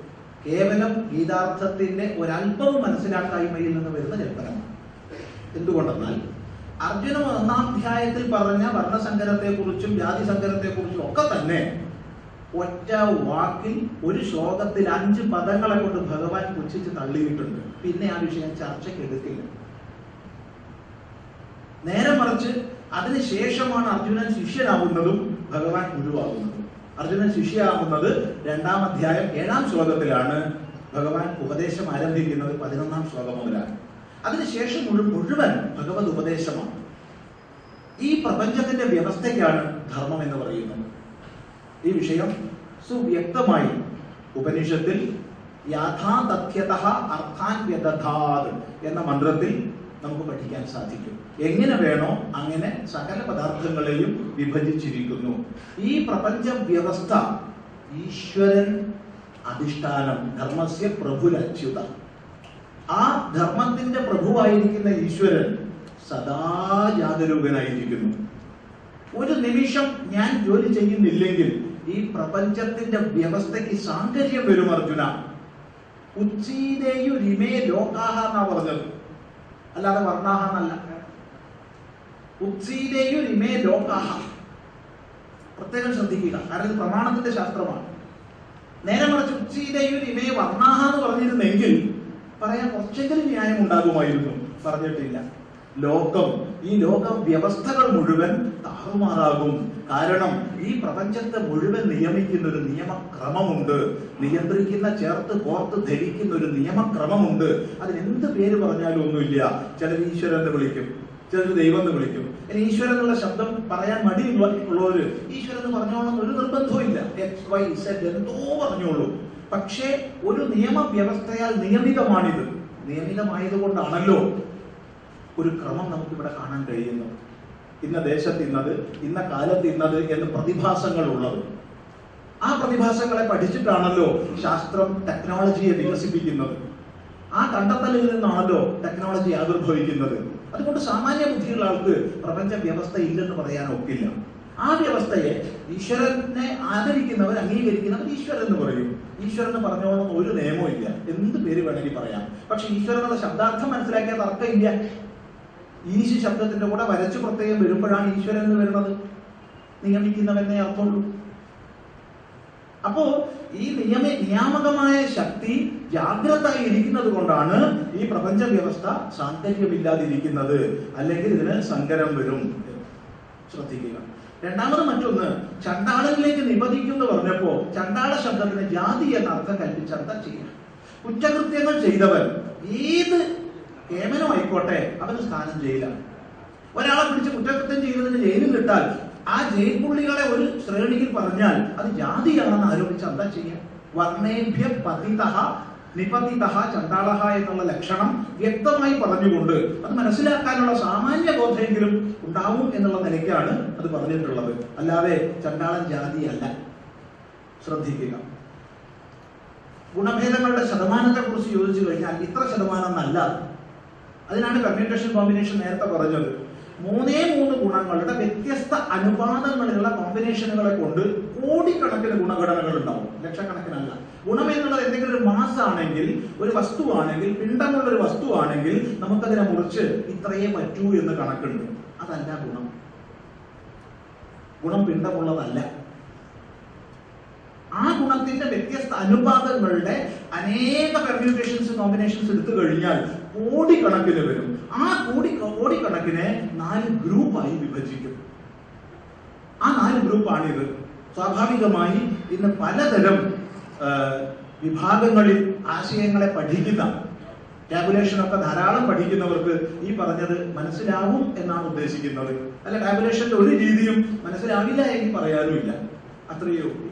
അങ്ങനെയാണ് നാല് ഗുണവിഭാഗത്തിൽ അനേകായിരം വന്നു ചേരുന്നു എന്ന് മനസ്സിലാക്കുക. ശ്രീനാരായണ ഗുരു എഴുത്തച്ഛൻ എഴുത്തച്ഛൻ ഗീതയെ തർജമ ചെയ്തിട്ടില്ല. അത് ഈ ജാതി മേധാവിത്വത്തെ ഊട്ടി ഉറപ്പിക്കുന്ന ഒന്നായതുകൊണ്ടാണെന്ന് പറഞ്ഞത് അത്യബദ്ധമാണ്. കാരണം ഒരു ലക്ഷത്തിലേറെ ശ്ലോകങ്ങളാണ് ഗീതയിൽ വരിക അതിലെ ഗദ്യഭാഗത്തെ അനുഷ്ഠുപ്പാക്കി മാറ്റിയത്. ഗദ്യഭാഗത്തെ അനുഷ്ഠുപ്പാക്കാത്ത കാലത്തോളം എൺപതിനായിരത്തി ചില ശ്ലോകങ്ങളാണ്. പ്ലസ് ഹരിവംശം കൂടി കൂട്ടിക്കഴിഞ്ഞാൽ ഒരു ലക്ഷത്തി നാലായിരം വരും. അതിന്റെ കൂടെ ഗദ്യത്തിലുള്ളതിനെ അനുഷ്ഠിപ്പാക്കിയാൽ ഒരു ലക്ഷത്തി ഇരുപത്തി ചില്ലുവാൻ ഇരുപത്തി ആറ് ചില്ലാൻ വരും. ഇത്രയും ശ്ലോകങ്ങളുള്ള ഒരു കൃതിയെ കേവലം ചെറിയൊരു പുസ്തകമാക്കിയിട്ട് വളരെ ചെറിയ ആറായിരത്തി ഏഴായിരത്തി ചില്ല ശ്ലോകങ്ങളാക്കി ചുരുക്കി എഴുതിയതാ എഴുത്തച്ഛൻ. അവിടെ ഗീത ഭഗവത്ഗീത മാത്രമല്ല ഭഗവത്ഗീതയ്ക്ക് രണ്ടേ രണ്ട് ശ്ലോകെ മലയാളത്തിൽ എഴുത്തച്ഛൻ കൽപ്പിച്ചിട്ടുള്ളൂ. ഇതുപോലെ വ്യാധഗീതയ്ക്കായാലും അനുഗീതയ്ക്കായാലും തന്നെ എഴുത്തച്ഛൻ രണ്ടോ ഒന്നോ ശ്ലോകങ്ങളെ നൽകിയിട്ടുണ്ട് അത് കേവലം ഭഗവത്ഗീതയ്ക്ക് മാത്രമല്ല. കാരണം ഇത്രയും വലിയൊന്നിനെ ഇത്രയും ചെറുതാക്കി ചുരുക്കി എഴുതുന്ന സമയത്ത് ഇനി എഴുത്തച്ഛൻ നമ്മൾ അത് ജാതീയമായ ഉച്ചനീചത്വമൊക്കെ മനസ്സിലാക്കിയിട്ടാണെന്ന് പറയുകയാണെങ്കിൽ രാമായണത്തിലൊക്കെ ഭൂജാതി പ്രവരന്മാർ എന്ന് ഞാൻ പറഞ്ഞ് വന്ദിക്കുന്നത് തുടക്കത്തിൽ. ഭൂജാതി പറഞ്ഞല്ല. ഭൂജാതി പ്രവരന്മാർ. അത് എഴുതിയിട്ടുള്ള എഴുത്തച്ഛനാ? ആ എഴുതിയ എഴുത്തച്ഛന് അത്രയ്ക്ക് ഈ ഭുജാതി പ്രവരന്മാരെ വന്ദിക്കുന്ന ഒരാൾക്ക് എന്താ ജാതിയായിട്ടുള്ള എഴുതിയാൽ? ചിന്തിക്കുക. ഇതിനേക്കാളൊക്കെ നേരം പോക്ക് ഈ വ്യാധഗീതയിൽ ഉപദേശം ശ്രവിക്കുന്നത് കൗശിക ബ്രാഹ്മണനാണ്. ഉപദേശം നൽകുന്നത് ആദ്യം ഒരു ഗൃഹിണിയും ഒരു വീട്ടമ്മയും പിന്നീട് വ്യാധനുമാണ്. അപ്പൊ വ്യാധന്റെ അടുത്തുനിന്ന് ഇറച്ചി വിൽപ്പന ഇറച്ചി വെട്ട് തൊഴിലായ വ്യാധന്റെ അടുത്തുനിന്ന് കൗശിക ബ്രാഹ്മണൻ പോയി ഉപദേശം കേൾക്കുന്ന ഒരു പ്രകരണം ഏത് ബ്രാഹ്മണന്റെ ഉപദേശം അനുസരിച്ചാണ് ആ വ്യാസൻ എഴുതിയത്? അത് ജാതീയമായ ഒരു ശ്രേണിയായിരുന്നു മഹാഭാരതത്തിന്റെ ഒക്കെ സിദ്ധാന്തമെങ്കിൽ തിരിച്ചല്ലേ വരേണ്ടത്? ഇത്രയും വലിയൊരു ബ്രാഹ്മണ ശ്രേഷ്ഠൻ ജാതി ബ്രാഹ്മണ ശ്രേഷ്ഠൻ കൗശികൻ. ഈ വ്യാധന്റെ അടുത്ത് പോയിട്ട് ഉപദേശം കേൾക്കാൻ പാടുണ്ടോ? അവിടെ പോയി ആദരപൂർവമാണ് ഉപദേശം ശ്രദ്ധിച്ചിട്ടുള്ളത്. വ്യാധം പറഞ്ഞ ഓരോ വാക്കുകളിലും വളരെയധികം ശ്രദ്ധിച്ച് ശ്രമിക്കുകയുണ്ടായത് അത് ഏത് ബ്രാഹ്മണൻ പറഞ്ഞിട്ടായിരിക്കും വ്യാസൻ എഴുതി വെച്ചിട്ടുണ്ടാവുക? അതുകൊണ്ട് തന്നെ സ്വന്തം കപോല കൽപ്പിതമായ ഇതേതോ ബ്രാഹ്മണ മേധാവികൾ പറഞ്ഞതിനനുസരിച്ച് എഴുതിയതാണെന്ന സ്വന്തം കപോല കൽപ്പിതമായ ഒരു കൽപ്പനയെ മഹിതമായ ഒരു ഗ്രന്ഥത്തിന് മുകളിലേക്ക് വെച്ച് കെട്ടാൻ ശ്രമിക്കുന്നത് കേവലം ബാലിശം മാത്രം. അങ്ങനെ വെച്ചാൽ ഗീത എടുക്കണ്ട എന്താ പ്രശ്നം? ഇത് മഹാമോശ. മഹാവൃത്തികെട്ട പുസ്തകതയും. അപ്പൊ വൃത്തികെട്ട പുസ്തകത്തെ കുറിച്ച് നമ്മൾ ചർച്ച ചെയ്യേണ്ട ആവശ്യമുണ്ടോ? എന്തുകൊണ്ട് ചർച്ച വരുന്നു? ഇന്ന് ലോകത്തിൽ ഇത് പ്രസക്തമായി ഇരിക്കുന്നത് കൊണ്ടാണ് ഇതിനെക്കുറിച്ച് ചർച്ച വരുന്നത്. പ്രസക്തമായി ഇരിക്കുന്നത് ജനങ്ങൾ വായിക്കുന്നത് കൊണ്ടാണ് പഠിക്കുന്നത് കൊണ്ടാണ് ഈ പഠിക്കുന്നവര് വായിക്കുന്നവര് കൂലി കിട്ടാൻ വേണ്ടിയിട്ടാന്ന് നമുക്ക് തോന്നുന്നില്ല. മറിച്ച് ദൈക്ഷണികമായി കുറച്ച് മനസ്സിലാക്കാൻ വേണ്ടിയും വിചാര വിവേകത്തോടുകൂടി അല്പം ഉൾക്കൊള്ളാൻ വേണ്ടിയിട്ടുമാണ് പഠിക്കുന്നത്. ഗീതയെ പോലുള്ളൊരു ശാസ്ത്രം എന്നാണ് നമ്മൾ മനസ്സിലാക്കുന്നത്. കൂലി കിട്ടാൻ ഇഷ്ടം പോലെ വേറുണ്ട്. വിഷ്ണു സഹസ്രനാമം ലളിതാ സഹസ്രനാമം ശിവ സഹസ്രനാമം തുടങ്ങി അനേക സഹസ്രനാമങ്ങളും അഷ്ടോത്തര ശതനാമങ്ങളും ഒക്കെ ഉണ്ട് കൂലി കിട്ടാൻ വേണ്ടിയിട്ട്. ഗീത പോലുള്ള ഒരു പ്രമാണ ഗ്രന്ഥത്തെ ബുദ്ധിയുള്ള ഒരു കൂലി കിട്ടാൻ വേണ്ടി വായിക്കില്ല. കൂലി കിട്ടാൻ പറഞ്ഞിട്ടുണ്ടാവും. കുട്ടികൾ പാഠം പഠിക്കുമ്പോൾ അമ്മ പറയും ഞാൻ മിഠായി തരാമെന്നൊക്കെ തമ്മിലിരിക്കാം. പക്ഷേ പഠിക്കുന്നത് മിഠായിക്ക് ആയിരിക്കാം കുട്ടി തുടങ്ങുന്നത് പഠിക്കുമ്പോൾ അവൻ മിഠായിക്ക് ഉപരി ഉയരും ശ്രദ്ധിക്കുക.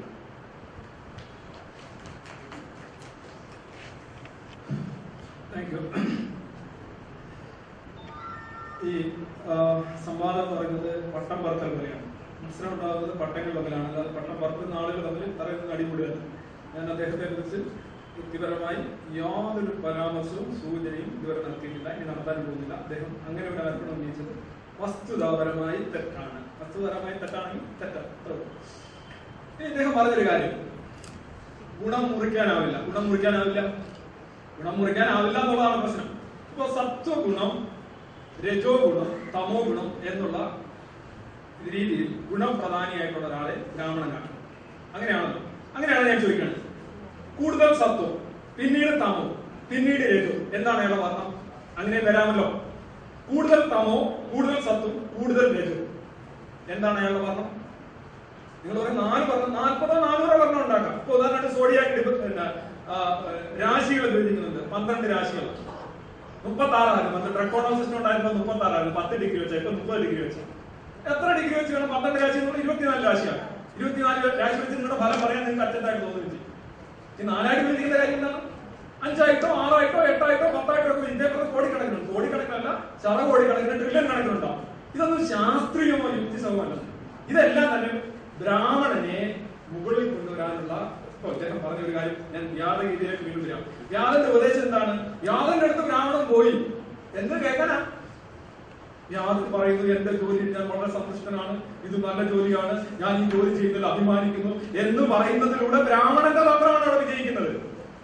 ഇത് തന്ത്രമാണിത്. അല്ലാതെ ബ്രാഹ്മണൻ വ്യാധന്റെ അടുത്ത് പോയി കഴിഞ്ഞാൽ എന്താണ് വ്യാധൻ പറയുന്നത്?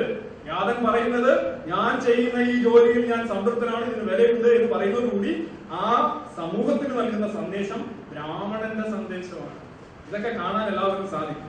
ഇനി അദ്ദേഹം വ്യാസന്റെ കാര്യം പറഞ്ഞു. വ്യാസൻ ഏത് ബ്രാഹ്മണനെ ഉദ്ദേശിച്ചാണ് ഇപ്പൊ മഹാഭാരതത്തിൽ തന്നെ ദ്രോണര് ധനുന്ധരനായി മാറിയിട്ട് ഗുരുവായി മാറുന്നു. അദ്ദേഹത്തെ എല്ലാവരും എന്താണ് വിളിക്കുന്നത്? ക്ഷത്രിയൻ എന്നാണ്.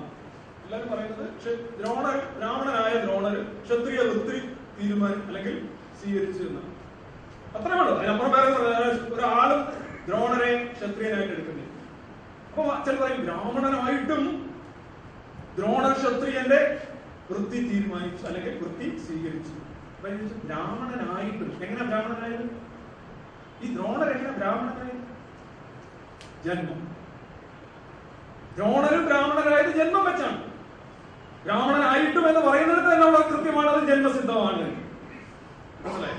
ഇനി ദ്രോണരെ ഭീമസേനൻ ഭീമസേനൻ അങ്ങനെ അത്ര വെച്ച് താത്വികമായിട്ടുള്ള വിചാരം നടത്തുന്ന ഒരാളൊന്നുമല്ല അദ്ദേഹം പോലും ഈ വർണവ്യവസ്ഥയെ നിഷേധിച്ചുകൊണ്ട് യുദ്ധം ചെയ്യുന്ന ദ്രോണനെ കളിയാക്കുന്നുണ്ട് മഹാഭാരതം ഭീമൻ പോലും ഈവൻ ദ്രൗപദി എന്തുകൊണ്ടാണ് കർണനെ കേൾക്കാതിരുന്നത് ഉന്നയിച്ച പ്രധാന ആരോപണം എന്താണ്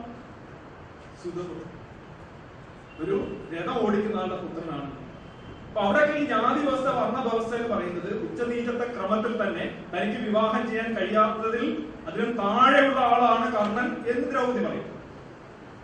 ഓരോരുത്തർക്കും എടുക്കേണ്ട വ്യവസ്ഥകളും കർമ്മങ്ങളെ കുറിച്ചും കൃത്യമായിട്ട് ഓരോ കഥാപാത്രങ്ങൾ തന്നെ പറയും. അപ്പോഴതെല്ലാം കത്തി ജ്വലിച്ചു നിൽക്കുകയാണ് ഈ ജാതി വ്യവസ്ഥ. ജാതി വ്യവസ്ഥയും മതവ്യവസ്ഥയും തമ്മിൽ യാതൊരു വ്യത്യാസമില്ല ഇനി ഇദ്ദേഹം പറഞ്ഞൊരു കാര്യം. ഈശ്വരൻ ജാഗ്രതയോടെ നിൽക്കുന്നു. എല്ലാ കാര്യങ്ങളും ഞാൻ വീണ്ടും ആലോചി പറയുകയാണ്. സന്തോഷം ആദ്യം ഉന്നയിച്ച മൂന്ന് ശ്ലോകങ്ങൾ. അതായത് നിന്റെ ഗുണം അനുസരമായിട്ടുള്ള കർമ്മം. നിനക്ക് തോന്നുന്നത് നല്ലത് മറ്റേതാണെന്ന് തോന്നിയാൽ തോന്നിപ്പിക്കുന്നത് എന്താണ്? തോന്നിപ്പിക്കുന്നത് എന്താണ്? ഗുണം. നിന്റെ ആന്തരികമായ ഗുണമാണ് നിന്നെ അതാണ് നല്ലതെന്ന് തോന്നിപ്പിക്കുന്നത്. എവരെങ്ങനെയാണോ വ്യാഖ്യാനിക്കുന്നത്? നിന്റെ വിവരക്കേട് ഗുണം എന്ന് പറഞ്ഞാൽ സഹജം. ഇൻഹറൻസ് എനിക്ക് തോന്നുന്നു അതാണ് നല്ലത്. എനിക്കത് ചെയ്യാൻ കഴിയും. ഞാനത് ചെയ്യാൻ പോകുന്നു. അപ്പൊ ബ്രാഹ്മണൻ എന്ന് പറയുന്നു? നീ അതല്ല ചെയ്യേണ്ടത്? നിനക്ക് ഇതാണ് ചെയ്യേണ്ടത്. ഞങ്ങൾ തീരുമാനിച്ചു. കൃത്യമല്ലേ കാര്യങ്ങൾ? കാര്യങ്ങൾ കൃത്യമല്ലേ? ഇനി ഈശ്വരൻ ഇതെല്ലാ പ്രവൃത്തികളെയും ലോകത്തെയും മുഴുവൻ സ്വാധീനിക്കുന്നു ജാഗ്രതയോടെ നിലകൊള്ളുന്നു അല്ലെങ്കിൽ വർണസങ്കരം സംഭവിക്കുന്നു എന്ന് അർജുനൻ അർജുനോട് കൃഷ്ണൻ പറയുന്നത്. ആദ്യം പറഞ്ഞ വർണസങ്കരത്തിന് ഉപരിയായിട്ടുള്ള മറ്റേതോ വർണസങ്കരമാണ് ഇത് എന്നൊക്കെ പറഞ്ഞ് വ്യാഖ്യാനക്കാർക്ക് തോന്നുന്നു ഇതിനകത്ത് യാതൊരു കാര്യമില്ല. കാരണം ഗീത തന്നെ പറയുന്നുണ്ട് ന കർത്തൃത്വം ന കർമാണി ലോകസ്യ സൃജതി പ്രഭു ന കർമ്മഫല സംയോഗം സ്വഭാവസ്തു പ്രവർത്തതി. കൃഷ്ണൻ തന്നെ പറയുന്നുണ്ട് ഞാൻ കർത്താവുമല്ല ഞാൻ ഇതിനകത്ത് യാതൊന്നും സ്വാധീനിക്കുന്നില്ല ലോകത്തെ എല്ലാ കാര്യങ്ങളും സ്വന്തം സ്വഭാവം വെച്ച് തന്നെയാണ് നടന്നു പോകുന്നത് എന്ന് കൃഷ്ണൻ പറയുന്നത്. അതായത് പക്ക എത്തീസമാണ് കൃഷ്ണൻ പറയുന്നത്. ഈശ്വരൻ എന്ന് പറയുന്ന ആൾ കർത്താവുമല്ല നിയന്ത്രിക്കുന്നുമില്ല എല്ലാം കർമ്മഫല സംയോഗം സ്വഭാവസ്തു പ്രവർത്തന. ഇത് തന്നെയാണ് നമ്മൾ പറയുന്നത്? എല്ലാ വസ്തുക്കളും എല്ലാ പദാർത്ഥങ്ങളും അവയുടെ സ്വഭാവം വെച്ച് എന്താണോ സംഭവിക്കേണ്ടത്? ചൂടുവായു മുകളിലേക്ക് പോകും. അതാണ് ചൂടുവായു മുകളിലേക്ക് പോകും. വെള്ളം താഴോട്ട് ഒഴുകും ബിക്കോസ് ഓഫ് ഗ്രാവിറ്റി സ്വഭാവസ്തു പ്രവർത്തന. അല്ലാതെ ഈശ്വരൻ ഈവൻ കൃഷ്ണൻ നടത്തുന്ന ക്ലെയിം പോലും തെറ്റാണ്. ഞാൻ ഇടപെട്ടില്ലെങ്കിൽ വർണസങ്കരം സംഭവിക്കും. യഥാർത്ഥത്തിൽ ഗീതയിൽ തന്നെ പറയുന്നുണ്ട് അങ്ങനെ ഇടപെടലൊന്നുമില്ല. എല്ലാം അതിന്റെ സ്വഭാവത്തിൽ തന്നെയാണ് പ്രവർത്തിക്കുന്നത്. പക്ഷെ വർണസങ്കരത്തെ കുറിച്ച് കൃഷ്ണന് ഭയങ്കര ആദിയുണ്ട് അർജുനൻ ആദിയുണ്ട് ഗീതയുടെ പരമമായ ആദി എന്ന് പറയുന്നത് വർണസങ്കരം ഒഴിവാക്കുക എന്നുള്ളതാണ്. വർണസങ്കരം കുലസ്ത്രീയ അതിന് പറയുന്നത് അധർമാവി ഭവാദ് കൃഷ്ണ പ്രദൂഷന്തി കുലസ്ത്രീയ എന്നാണ് പറയുന്നത്. കുലസ്ത്രീകൾ ദുഷിച്ചു പോകും എന്ന് പറഞ്ഞാൽ എന്താ ഉദ്ദേശിക്കുന്നത്? സ്ത്രീ ദുഷിച്ചു പോകുന്നത് എന്താ ഉദ്ദേശിക്കുന്നത്? പ്രസവം കുട്ടി ജന്മം. അതിന്റെ റൂട്ട് അതിന്റെ തടി തായ് വേര് അതിന്റെ മൂലാധാരം ദുഷിക്കുകയും സങ്കരം ഉണ്ടാവുകയും ചെയ്യും എന്നാണ് പറയുന്നത്. ഇത് തന്നെയാണ് ഇന്നത്തെ പുരോഗമന സമൂഹത്തിൽ സ്വന്തം വംശശുദ്ധിയും ജാതിശുദ്ധിയും നിലനിർത്താനായിട്ട് പുറത്തുനിന്നുള്ള ജാതിയിൽ നിന്നുള്ള വിവാഹത്തിനും ആളുകൾ തയ്യാറാകാതിരിക്കും. അർജുനൻ ഉന്നയിച്ച കൃഷ്ണൻ സർട്ടിഫൈ ചെയ്ത അതേ വംശീയമായിട്ടുള്ള ജാതീയമായിട്ടുള്ള വർണപരമായിട്ടുള്ള ആശങ്ക തന്നെയാണ് ഇന്നത്തെ പുരോഗമന സമൂഹവും ഏറെക്കുറയിൽ പങ്കെടുക്കുന്നത് ഇത് എവിടുന്ന് വരുന്നു? ഗീത പോലുള്ള ഗ്രന്ഥങ്ങൾ. വർണാശ്രമ ധർമ്മങ്ങളെയും മനുസ്മൃതിയെ ഒരിടത്തും ഗീത ധിക്കരിക്കുന്നില്ല. ഒരു വരി കാണിച്ചു തരും. മനുസ്മൃതി പറയുന്നൊന്നും തള്ളിക്കളയുന്നില്ല ശങ്കരന് ഒരു ഒരു ഒരു പ്രശ്നം ഉണ്ടായിരുന്നു ഇന്നത്തെ ഗീത വ്യാഖ്യാനക്കാർക്കും വ്യാഖ്യാന ഫാക്ടറിക്കാർക്കാണ് പ്രശ്നം ഗീത ജാതിപരമല്ല വർണപരമല്ല ഉച്ചനീതത്വങ്ങൾ ഇല്ല എന്ന് സ്ഥാപിക്കേണ്ട അവരുടെ ബാധ്യതയാണ്. കാരണം എന്താണ്? ഗീതയല്ല. ശങ്കരൻ എന്ന് പറയാമല്ലോ ശങ്കരൻ ജീവിച്ചിരുന്ന കാലഘട്ടത്തിൽ ബ്രാഹ്മണന്റെ മേധാവിത്വമോ ക്ഷത്രിയനെ കുറിച്ചോ പറയുന്നത് ഒരു പാവമല്ല അത് നാട്ടുനടപ്പാണ് പൊതുബോധമാണ്. പക്ഷെ ഇന്നത്തെ പൊതുബോധം വ്യത്യസ്തമാണ്. ജ്ഞാനോദയത്തിന് ജ്ഞാനോദയത്തിനും സയൻസിനും ശേഷമുള്ള കാലഘട്ടത്തിൽ മനുഷ്യന്റെ അവൻ ഒന്നാണ് എന്ന്. അവൻ വരുന്നത് എല്ലാവരും വരുന്നത് ആഫ്രിക്കയിൽ നിന്നാണ്. അങ്ങനെ വരുന്ന ഒരു സമൂഹത്തിൽ ഇങ്ങനെ കെട്ടിയിറക്കപ്പെടി നീ വലുത് ഞാൻ ചെറുത് നീ അത് ചെയ്യണം നീ ഇത് ചെയ്യണം. മാറാൻ പാടില്ല. വർണസങ്കരം പാടില്ല. വർണസങ്കരം നരകീയമാണ് എന്ന് പറയുന്ന ഒരു പഴഞ്ചൻ ബുക്കിന് യാതൊരു പ്രസക്തിയില്ല. അതുകൊണ്ട് ആ ബുക്കിൽ അങ്ങനെ ആയിരുന്നില്ല എന്ന് പറയാനായിട്ടാണ് സംസ്കൃത ഗ്രാമറും ഉച്ചാരണമൊക്കെ ആയിട്ട് ആളുകൾ വ്യാഖ്യാനമായിട്ട് നടത്തുന്നത് കാരണം ഗീതയിലെ പരമമായ ആശയം കഴിഞ്ഞ് പറയുന്നത് വർണസങ്കരം എന്താ വർണസങ്കരം നടന്നാൽ എന്താ പ്രശ്നം? എന്റെ ചോദ്യം ഇതാണ്. വർണസങ്കരം നടന്നാൽ എന്താ പ്രശ്നം? ഇപ്പോ വ്യാധന്റെ കാര്യം തന്നെ പറഞ്ഞു. വ്യാധൻ ഇതുമായിട്ട് ബന്ധപ്പെട്ട കാര്യം തന്നെയാണ് സുഹൃത്തുക്കളെ. അദ്ദേഹം പറഞ്ഞ ആർഗ്യുമെന്റിന് വേണ്ടിയാണ് ഞാൻ വ്യാധം പറഞ്ഞത്. യഥാർത്ഥത്തിൽ ഇറച്ചി വെട്ടുന്നവന് ഇറച്ചി വെട്ടാനും അവന് വേണമെന്ന് തോന്നിക്കഴിഞ്ഞാൽ ഇലക്ഷൻ നിൽക്കാനും അവന് വേണമെന്ന് തോന്നിക്കഴിഞ്ഞ് കണക്ക് പഠിക്കാനും അവന് വേണമെന്ന് തോന്നിക്കഴിഞ്ഞാൽ പൂജ ചെയ്യാനുമുള്ള അവകാശ അധികാരങ്ങളാണ് വേണ്ടത്. അല്ലാതെ ഇറച്ചി വിട്ട് വളരെ ഗ്ലോറിയസ് ആയിട്ടുള്ള കാര്യമാണ്. ഞാൻ അതിൽ അഭിമാനിക്കുന്നു എന്ന് പറഞ്ഞൊരു ബിംബത്തെ കൊണ്ടുവന്ന് നിർത്തിയിട്ട് അവനെ അടിച്ച ഉറപ്പിക്കുകയല്ല. ഇതാണ് ഞാൻ പറഞ്ഞ ഗൂഢാലോചനയാണ്. ഇതൊക്കെ ആളുകൾക്ക് മനസ്സിലാവും. പക്ഷെ ബ്രാഹ്മണ തന്ത്രമാണ് ആളുകൾക്ക് മനസ്സിലാവും. ഓ രാമൻ വന്ന് പറഞ്ഞിരിക്കുന്നു. ഞാൻ എന്താ പറഞ്ഞത്? ആര് പറഞ്ഞു എന്നല്ല. ആരവിടെ പോയി എന്നല്ല. എന്താണ് സന്ദേശം? What's take home message take home message is very clear നിങ്ങൾ എന്ത് ജോലി ചെയ്യുന്നു? ആ ജോലിയിൽ സന്തോഷത്തോടെ ചെയ്യാം. ഇനി പറഞ്ഞേ മോക്ഷം കിട്ടണമെങ്കിൽ പലധർമ്മം ചെയ്താൽ മോക്ഷം കിട്ടും. ധർമ്മശാസ്ത്ര പ്രകാരം മറ്റ് ധർമ്മങ്ങൾ ചെയ്താൽ മോക്ഷം കിട്ടും. മോക്ഷം കിട്ടുക എന്ന് പറയുമ്പോൾ യഥാർത്ഥത്തിൽ നിങ്ങൾ എന്തുകൊണ്ടാണ് ഒരു ഗുണവുമായി ജനിക്കുന്നത് എന്നുള്ള ഒരു ചോദ്യമുണ്ട്. ഈ ഗുണം എവിടുന്ന് കിട്ടുന്നു? നമ്മൾ പറയും ഞാൻ ജീനോടൈപ്പ് ഫിനോടൈപ്പ് എന്നൊക്കെ ഞാൻ പറഞ്ഞു. ഇതൊന്നും ഗീത അംഗീകരിക്കുന്നില്ല. ഗീത പറയുന്നത് എന്താണ്? നിങ്ങൾ ഒരു കുലത്തിലോ ഒരു ജാതിയിലോ ഒരു ഗുണത്താലോ ജനിക്കുന്നത് അദ്വൈതം എന്ന് പറയുന്ന പൊട്ടക്കല വേദാന്തം എന്ന് പറയുന്ന പൊട്ടക്കല അതെന്താണ്? മുജ്ജന്മത്തിലെ പാപങ്ങളും അതിന്റെ ബാലൻസ് ഷീറ്റുമായിട്ടാണ് ഓരോ ജീവിയും പിറക്കുന്നതെന്നുള്ള ഒരു ഹാരി പോട്ടർ കഥയാണ്. ഈ കഥയ്ക്ക് ശാസ്ത്രീയമായ നിങ്ങൾ അങ്ങനെ വരുമ്പോൾ ജന്മത്തിലേക്ക് പോകണം. നിങ്ങൾക്ക് മുന്നേ ഒരു ജന്മം ഉണ്ടായിരുന്നു. നിങ്ങൾ ആ ജന്മത്തിൽ ചെയ്ത കാര്യങ്ങളുടെ നിങ്ങളുടെ ആകെ ഒരു ബാലൻസ് ഷീറ്റ് ഉണ്ട്. അതനുസരിച്ചാണ് നിങ്ങൾ ജനിക്കുന്നത്. അപ്പോൾ എങ്ങനെയാണ് നിങ്ങൾക്ക് വേറൊരു ജാതിയിൽ ജനിക്കാൻ കഴിയുക? നിങ്ങൾ നിങ്ങളുടെ ഗുണങ്ങൾ നിശ്ചയിക്കുന്നത്. നിങ്ങൾ ഒരു ഉദാഹരണം എടുക്കാം. ഇന്ത്യയിൽ എവിടെയെങ്കിലും ഈ ബ്രാഹ്മണ കുടുംബത്തിൽ അല്ലാതെ ബ്രാഹ്മണർ എവിടെയാണ് പിറക്കുന്നത് എവിടെയാണ് അവർ പിറന്നു വീഴുന്നത്? ബ്രാഹ്മണർ പിറന്നു വീഴുന്നത് ബ്രാഹ്മണ കുടുംബങ്ങളിൽ തന്നെയാണ്. അല്ലാതെ എവിടെ ഉള്ളത്? ഒന്നോ രണ്ടോ അവിടെ ചിലപ്പോൾ ആന ചവിട്ടിയാൽ വെക്കുന്നത് ഒന്നോ രണ്ടോ അവിടേക്ക് ചില ബ്രാഹ്മണരായിട്ട് വരെ കൊണ്ടെന്നൊക്കെ പറയുന്നത്. പക്ഷെ അവരെ എങ്ങനെയായിരിക്കും വിളിക്കുന്നത്? ഇന്നാലായി ബ്രാഹ്മണനായിട്ട് മാറി ഇന്നാൽ എന്നായി അതിന് അംഗീകരിക്കില്ല അവരുടെ പൊതുബോധം എന്ന് പറയുന്നത് ബ്രാഹ്മണ കുടുംബത്തിൽ ജനിച്ചവർക്ക് മാത്രമേ ബ്രാഹ്മണ്യമുള്ളൂ. ഇനി നിങ്ങൾ തിയറി എന്ന് പറഞ്ഞാലും കാര്യമില്ല. അവിടെ മഹാഭാരതമായിരുന്നു. ഗീതയുടെ ഒരു പരിപ്രേക്ഷ താങ്ക് യു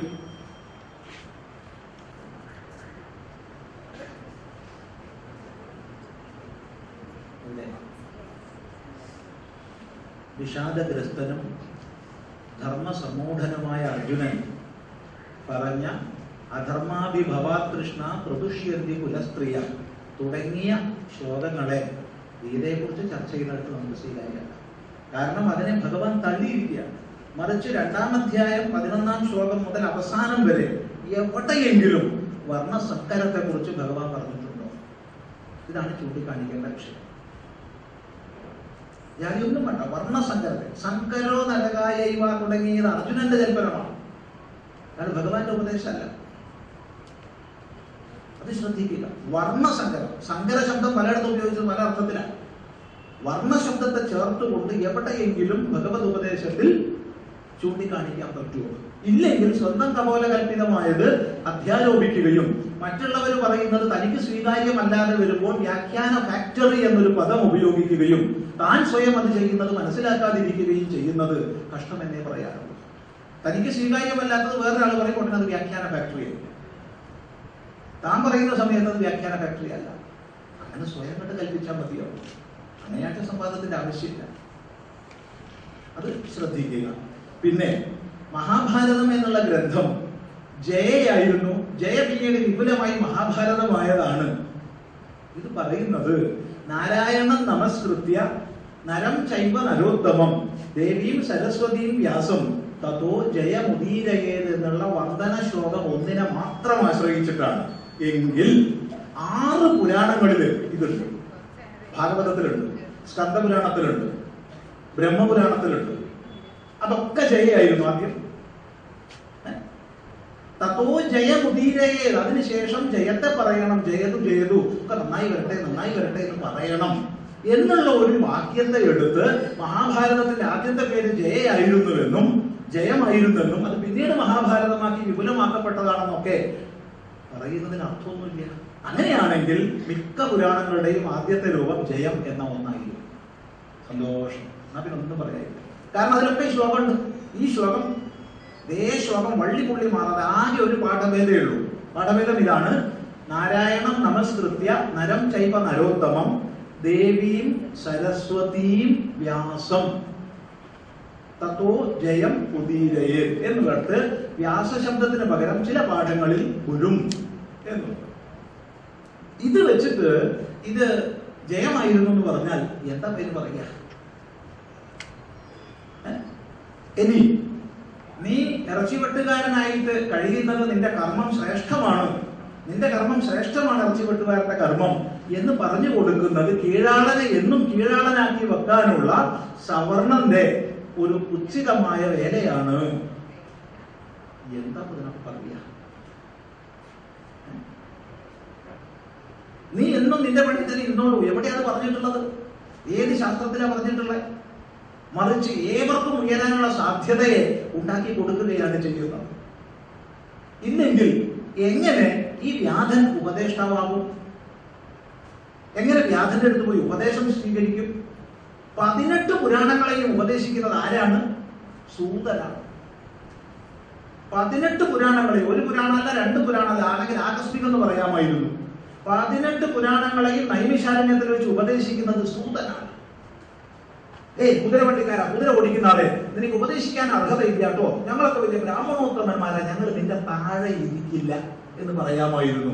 മറിച്ച് സൂതനെ കാണുന്ന മാത്രയിൽ സൂതസൂത മഹാഭാഗ സർവജ്ഞ എന്നൊക്കെ പറഞ്ഞ് വിളിച്ച് അഗ്രാസനത്തിൽ ഇരുത്തി ഉയർന്ന അഗ്രാസനം ഉയർന്ന ആസനം. ഉയർന്ന ആസനത്തിൽ ഇരുത്തി മറ്റ് അവിടെ യജ്ഞം ദീക്ഷിച്ചിരുന്ന ശൗനകാലി മഹർഷിമാരുടെ താഴെ ഇരുന്ന് സംശയങ്ങൾ ചോദിച്ച് കേൾക്കുന്നത് ആ പതിനെട്ട് പുരാണവും.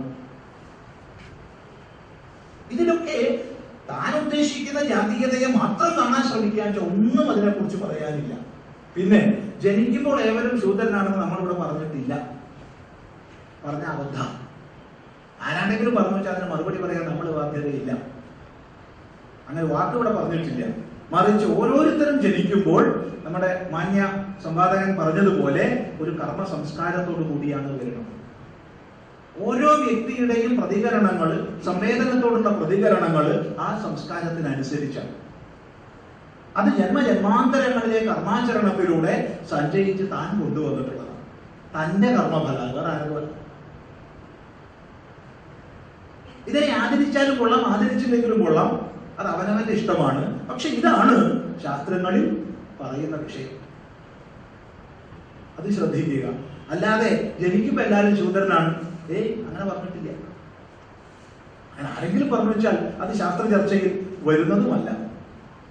അത് വളരെയധികം ശ്രദ്ധിക്കുക. വ്യാധഗീത ഉപദേശിക്കുന്നത് ബ്രാഹ്മണ്യത്തിന്റെ മഹിമയല്ല. വ്യാധഗീത ഒന്ന് പോയി പഠിക്കുക. അവിടെ സാഖ്യയോഗവും അഷ്ടാംഗയോഗവും തുടർന്ന് ക്രമികമായി വേദാന്തവും സാഖ്യം യോഗം വേദാന്തം ഈ മൂന്ന് വിഷയങ്ങളാണ് വ്യാധഗീതയിൽ വ്യാധൻ ഉപദേശിക്കുന്നത്. അതാണ് ഉപദേശം. ഉപദേശ പശ്ചാത്തലമാണ് വ്യാധന്റെ സമീപം പോകുന്നതും ശ്രവണം ചെയ്യുന്നതും ഒക്കെ. അപ്പൊ ഇറച്ചി വെട്ടുകാരന് മഹത്വമുണ്ടെന്ന് അങ്ങോട്ട് പറഞ്ഞു കൊടുക്കുന്നത് കീഴാളന്റെ പണിയെ കീഴാളനെ അവിടെ തന്നെ ഇരുത്തിക്കാനാണെന്നുള്ള ഒരൊറ്റ നിഗമനത്തിലാണ് സംഭാഷണം എങ്കിൽ പിന്നെ അവിടെ സംഭാഷണത്തിന്റെ ആവശ്യമില്ല. മറിച്ച് വസ്തുതയെ അവഗ്രഹിക്കാനും സത്യസന്ധമായി സമീപിച്ച് സ്വീകരിക്കേണ്ടതിനെ സ്വീകരിക്കാനും തള്ളേണ്ടതിനെ തള്ളാനും ഉള്ളൊരവസരം ശ്രോതാക്കൾക്കുണ്ടാകും. അതുകൊണ്ട് കേൾക്കുന്നവര് വിചാരം ചെയ്യുക. എവിടെ സംശയം വരുന്നു? അവിടെ പ്രമാണ ഗ്രന്ഥങ്ങളിലേക്ക് പോവുക. ചിദാനന്ദ സ്വാമി പറഞ്ഞത് കേൾക്കണ്ട. പ്രൊഫസർ രവിചന്ദ്രൻ പറഞ്ഞതും കേൾക്കണ്ട. പ്രമാണ ഗ്രന്ഥങ്ങളിലേക്ക് സ്വയം പോവുക. എവിടെയെങ്കിലും സംശയം തോന്നിയാൽ നിങ്ങൾ സമീപിക്കുന്ന പ്രമാണ ഗ്രന്ഥം അറബിയിലുള്ളതാണെങ്കിൽ അതിലെ വിദ്വാൻമാരോട് സംശയം ചോദിക്കുക. സംസ്കൃതത്തിലുള്ളതാണെങ്കിൽ അതിലെ വിദ്വാൻമാരോട് സംശയം ചോദിക്കുക. ഹീബ്രുവിലുള്ളതാണെങ്കിൽ അതിലെ വിദ്വാൻമാരോട് സംശയം ചോദിക്കുക. ഇതാണ് ഒരു സാമാന്യമായി ചെയ്യേണ്ട മര്യാദ. അല്ലാതെ ഓരോരുത്തരും സ്വന്തം സിദ്ധാന്തത്തെ ഗ്രന്ഥങ്ങൾക്കുപരി അടിച്ചേൽപ്പിക്കുന്നത് അത് ബാലിശം എന്ന് പറഞ്ഞാൽ പോരാ ആഭാസം എന്ന വാക്കാണ് അവിടെ സ്വീകാര്യം. പരിചര്യാത്മകം എന്നുള്ള ശബ്ദാർത്ഥം എന്താ? എന്താ ഈ പരിചര്യാത്മകം? നമുക്ക് ഉറപ്പാണ് ഇവിടെ കൂടിയിരിക്കുന്നവരിൽ തൊണ്ണൂറ്റൊമ്പത് ശതമാനവും പരിചര്യാത്മക പ്രവൃത്തി ചെയ്യുന്നവരായിരിക്കും. ഇവിടെ ബിസിനസ്സുകാരെങ്കിലും ഉണ്ടെങ്കിൽ അവർ പരിചര്യാത്മകമല്ല. ബിസിനസ് നടത്തുന്നതാണ്. മറിച്ച് ഏത് ഉയർന്ന ശമ്പളം മേടിച്ചാലും എത്ര ലക്ഷം ശമ്പളം പ്രതിമാസം മേടിച്ചാലും പരിചര്യാത്മകം കർമ്മ എന്ന് പറഞ്ഞാൽ നിർദ്ദേശത്തിനനുസരിച്ച് അതുകൊണ്ടാണ് ഭഗവാൻ ഭാഷ്യകാരൻ പരിചര്യാത്മകം കർമ്മ എന്ന് പറയുന്നതിന്റെ ഭാഷ്യത്തിൽ തസ്യ ശുശ്രൂഷ ഏവ കർമ്മ എന്ന് പറയുന്നത്. ശുശ്രൂഷ എന്ന് പറഞ്ഞ വാക്കിന്റെ അർത്ഥം ശ്രോതും ഇച്ഛ എന്നാണ്. തന്റെ മേലധികാരി തന്റെ തൊട്ടു മുകളിലുള്ള കമാൻഡിംഗ് പവറുള്ള ആൾ എന്ന് നിർദ്ദേശിക്കുന്നു അതിനനുസരിച്ച് പ്രവർത്തിക്കുക അത് ഏത് ഓഫീസിലാണെങ്കിലും ഉണ്ടാവും. ഏത് പ്രൊഫസർ ആണെങ്കിലും ഹെഡ് ഓഫ് ഡിപ്പാർട്ട്മെന്റ് നിർദ്ദേശിക്കും. അതിനു മുകളിൽ പ്രിൻസിപ്പൽ നിർദ്ദേശിക്കും. അതിനു മുകളിൽ ആളില്ലാന്ന് വിചാരിക്കരുത്. അതിനൊരു വ്യവസ്ഥ ഉണ്ട് ആ വ്യവസ്ഥയ്ക്ക് അനുസരിച്ച് മുകളിൽ നിന്നുള്ള നിർദ്ദേശം അനുസരിച്ച് പ്രവർത്തിക്കാനേ ഏത് തൊഴിൽ മേഖലയിലും ആർക്കും അധികാരമുള്ളൂ. അത് അടിച്ചമർത്തലാണെന്നോ അത് കീഴാളത്വമാണെന്നോ ഒക്കെ കൽപ്പിച്ചാൽ അതിന് നിർവാഹമില്ല. അതിന് യാതൊരു മറുപടിയും പറയാൻ നമുക്ക് സാധ്യമല്ല. അതുകൊണ്ട് പരിചര്യാത്മകം എന്നുള്ളിടത്ത് വ്യക്തമായി ശുശ്രൂഷ ശ്രോതും ഇച്ഛ എന്ന് ഭാഷ്യകാരൻ സംശയം വരാത്ത രീതിയിൽ ഉപദേശിക്കുകയാണ് പിന്നെ ഈ സ്വഭാവസ്തു പ്രവർത്തതെ എന്ന് പറയും അപ്പൊ ഒരാൾ ഒരു കർമ്മത്തിൽ നിന്ന് പിന്തിരിയുന്നത് അയാളുടെ ഗുണം കൊണ്ടല്ലേ? അങ്ങനെയാണെങ്കിൽ പിന്തിരിഞ്ഞോട്ടെ എന്ന് വിചാരിക്കല്ലേ വേണ്ടത്?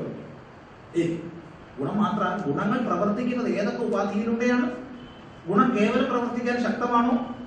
ഒരിക്കലുമല്ല. ഗുണം പ്രവർത്തിക്കുന്നത് ഇന്ദ്രിയങ്ങൾ അഞ്ച് ജ്ഞാനേന്ദ്രിയങ്ങൾ അഞ്ച് കർമ്മേന്ദ്രിയങ്ങൾ മനസ്സ് ബുദ്ധി ചിത്തം അഹങ്കാരം. ഈ പതിനാല് ഉപാധികളിലൂടെയാണ് പ്രവർത്തിക്കുന്നത്. ഒരു ക്ലാസ്സിലെ ഒരു വിദ്യാർത്ഥി എനിക്കിത് പഠിക്കാനൊന്നും തോന്നുന്നില്ല. ഞാൻ പഠിക്കുന്നില്ല.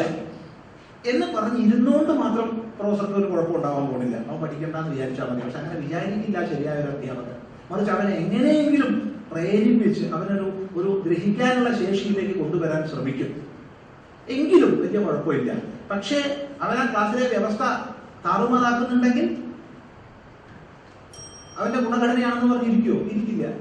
അതുകൊണ്ട് ഓരോരുത്തരും ഇരിക്കുന്നിടത്ത് ഇരിക്കാനല്ല ഗുണഘടനയുടെ സിദ്ധാന്തം പറഞ്ഞത്. മറിച്ച് ഉയർത്താനുള്ളതാണ്.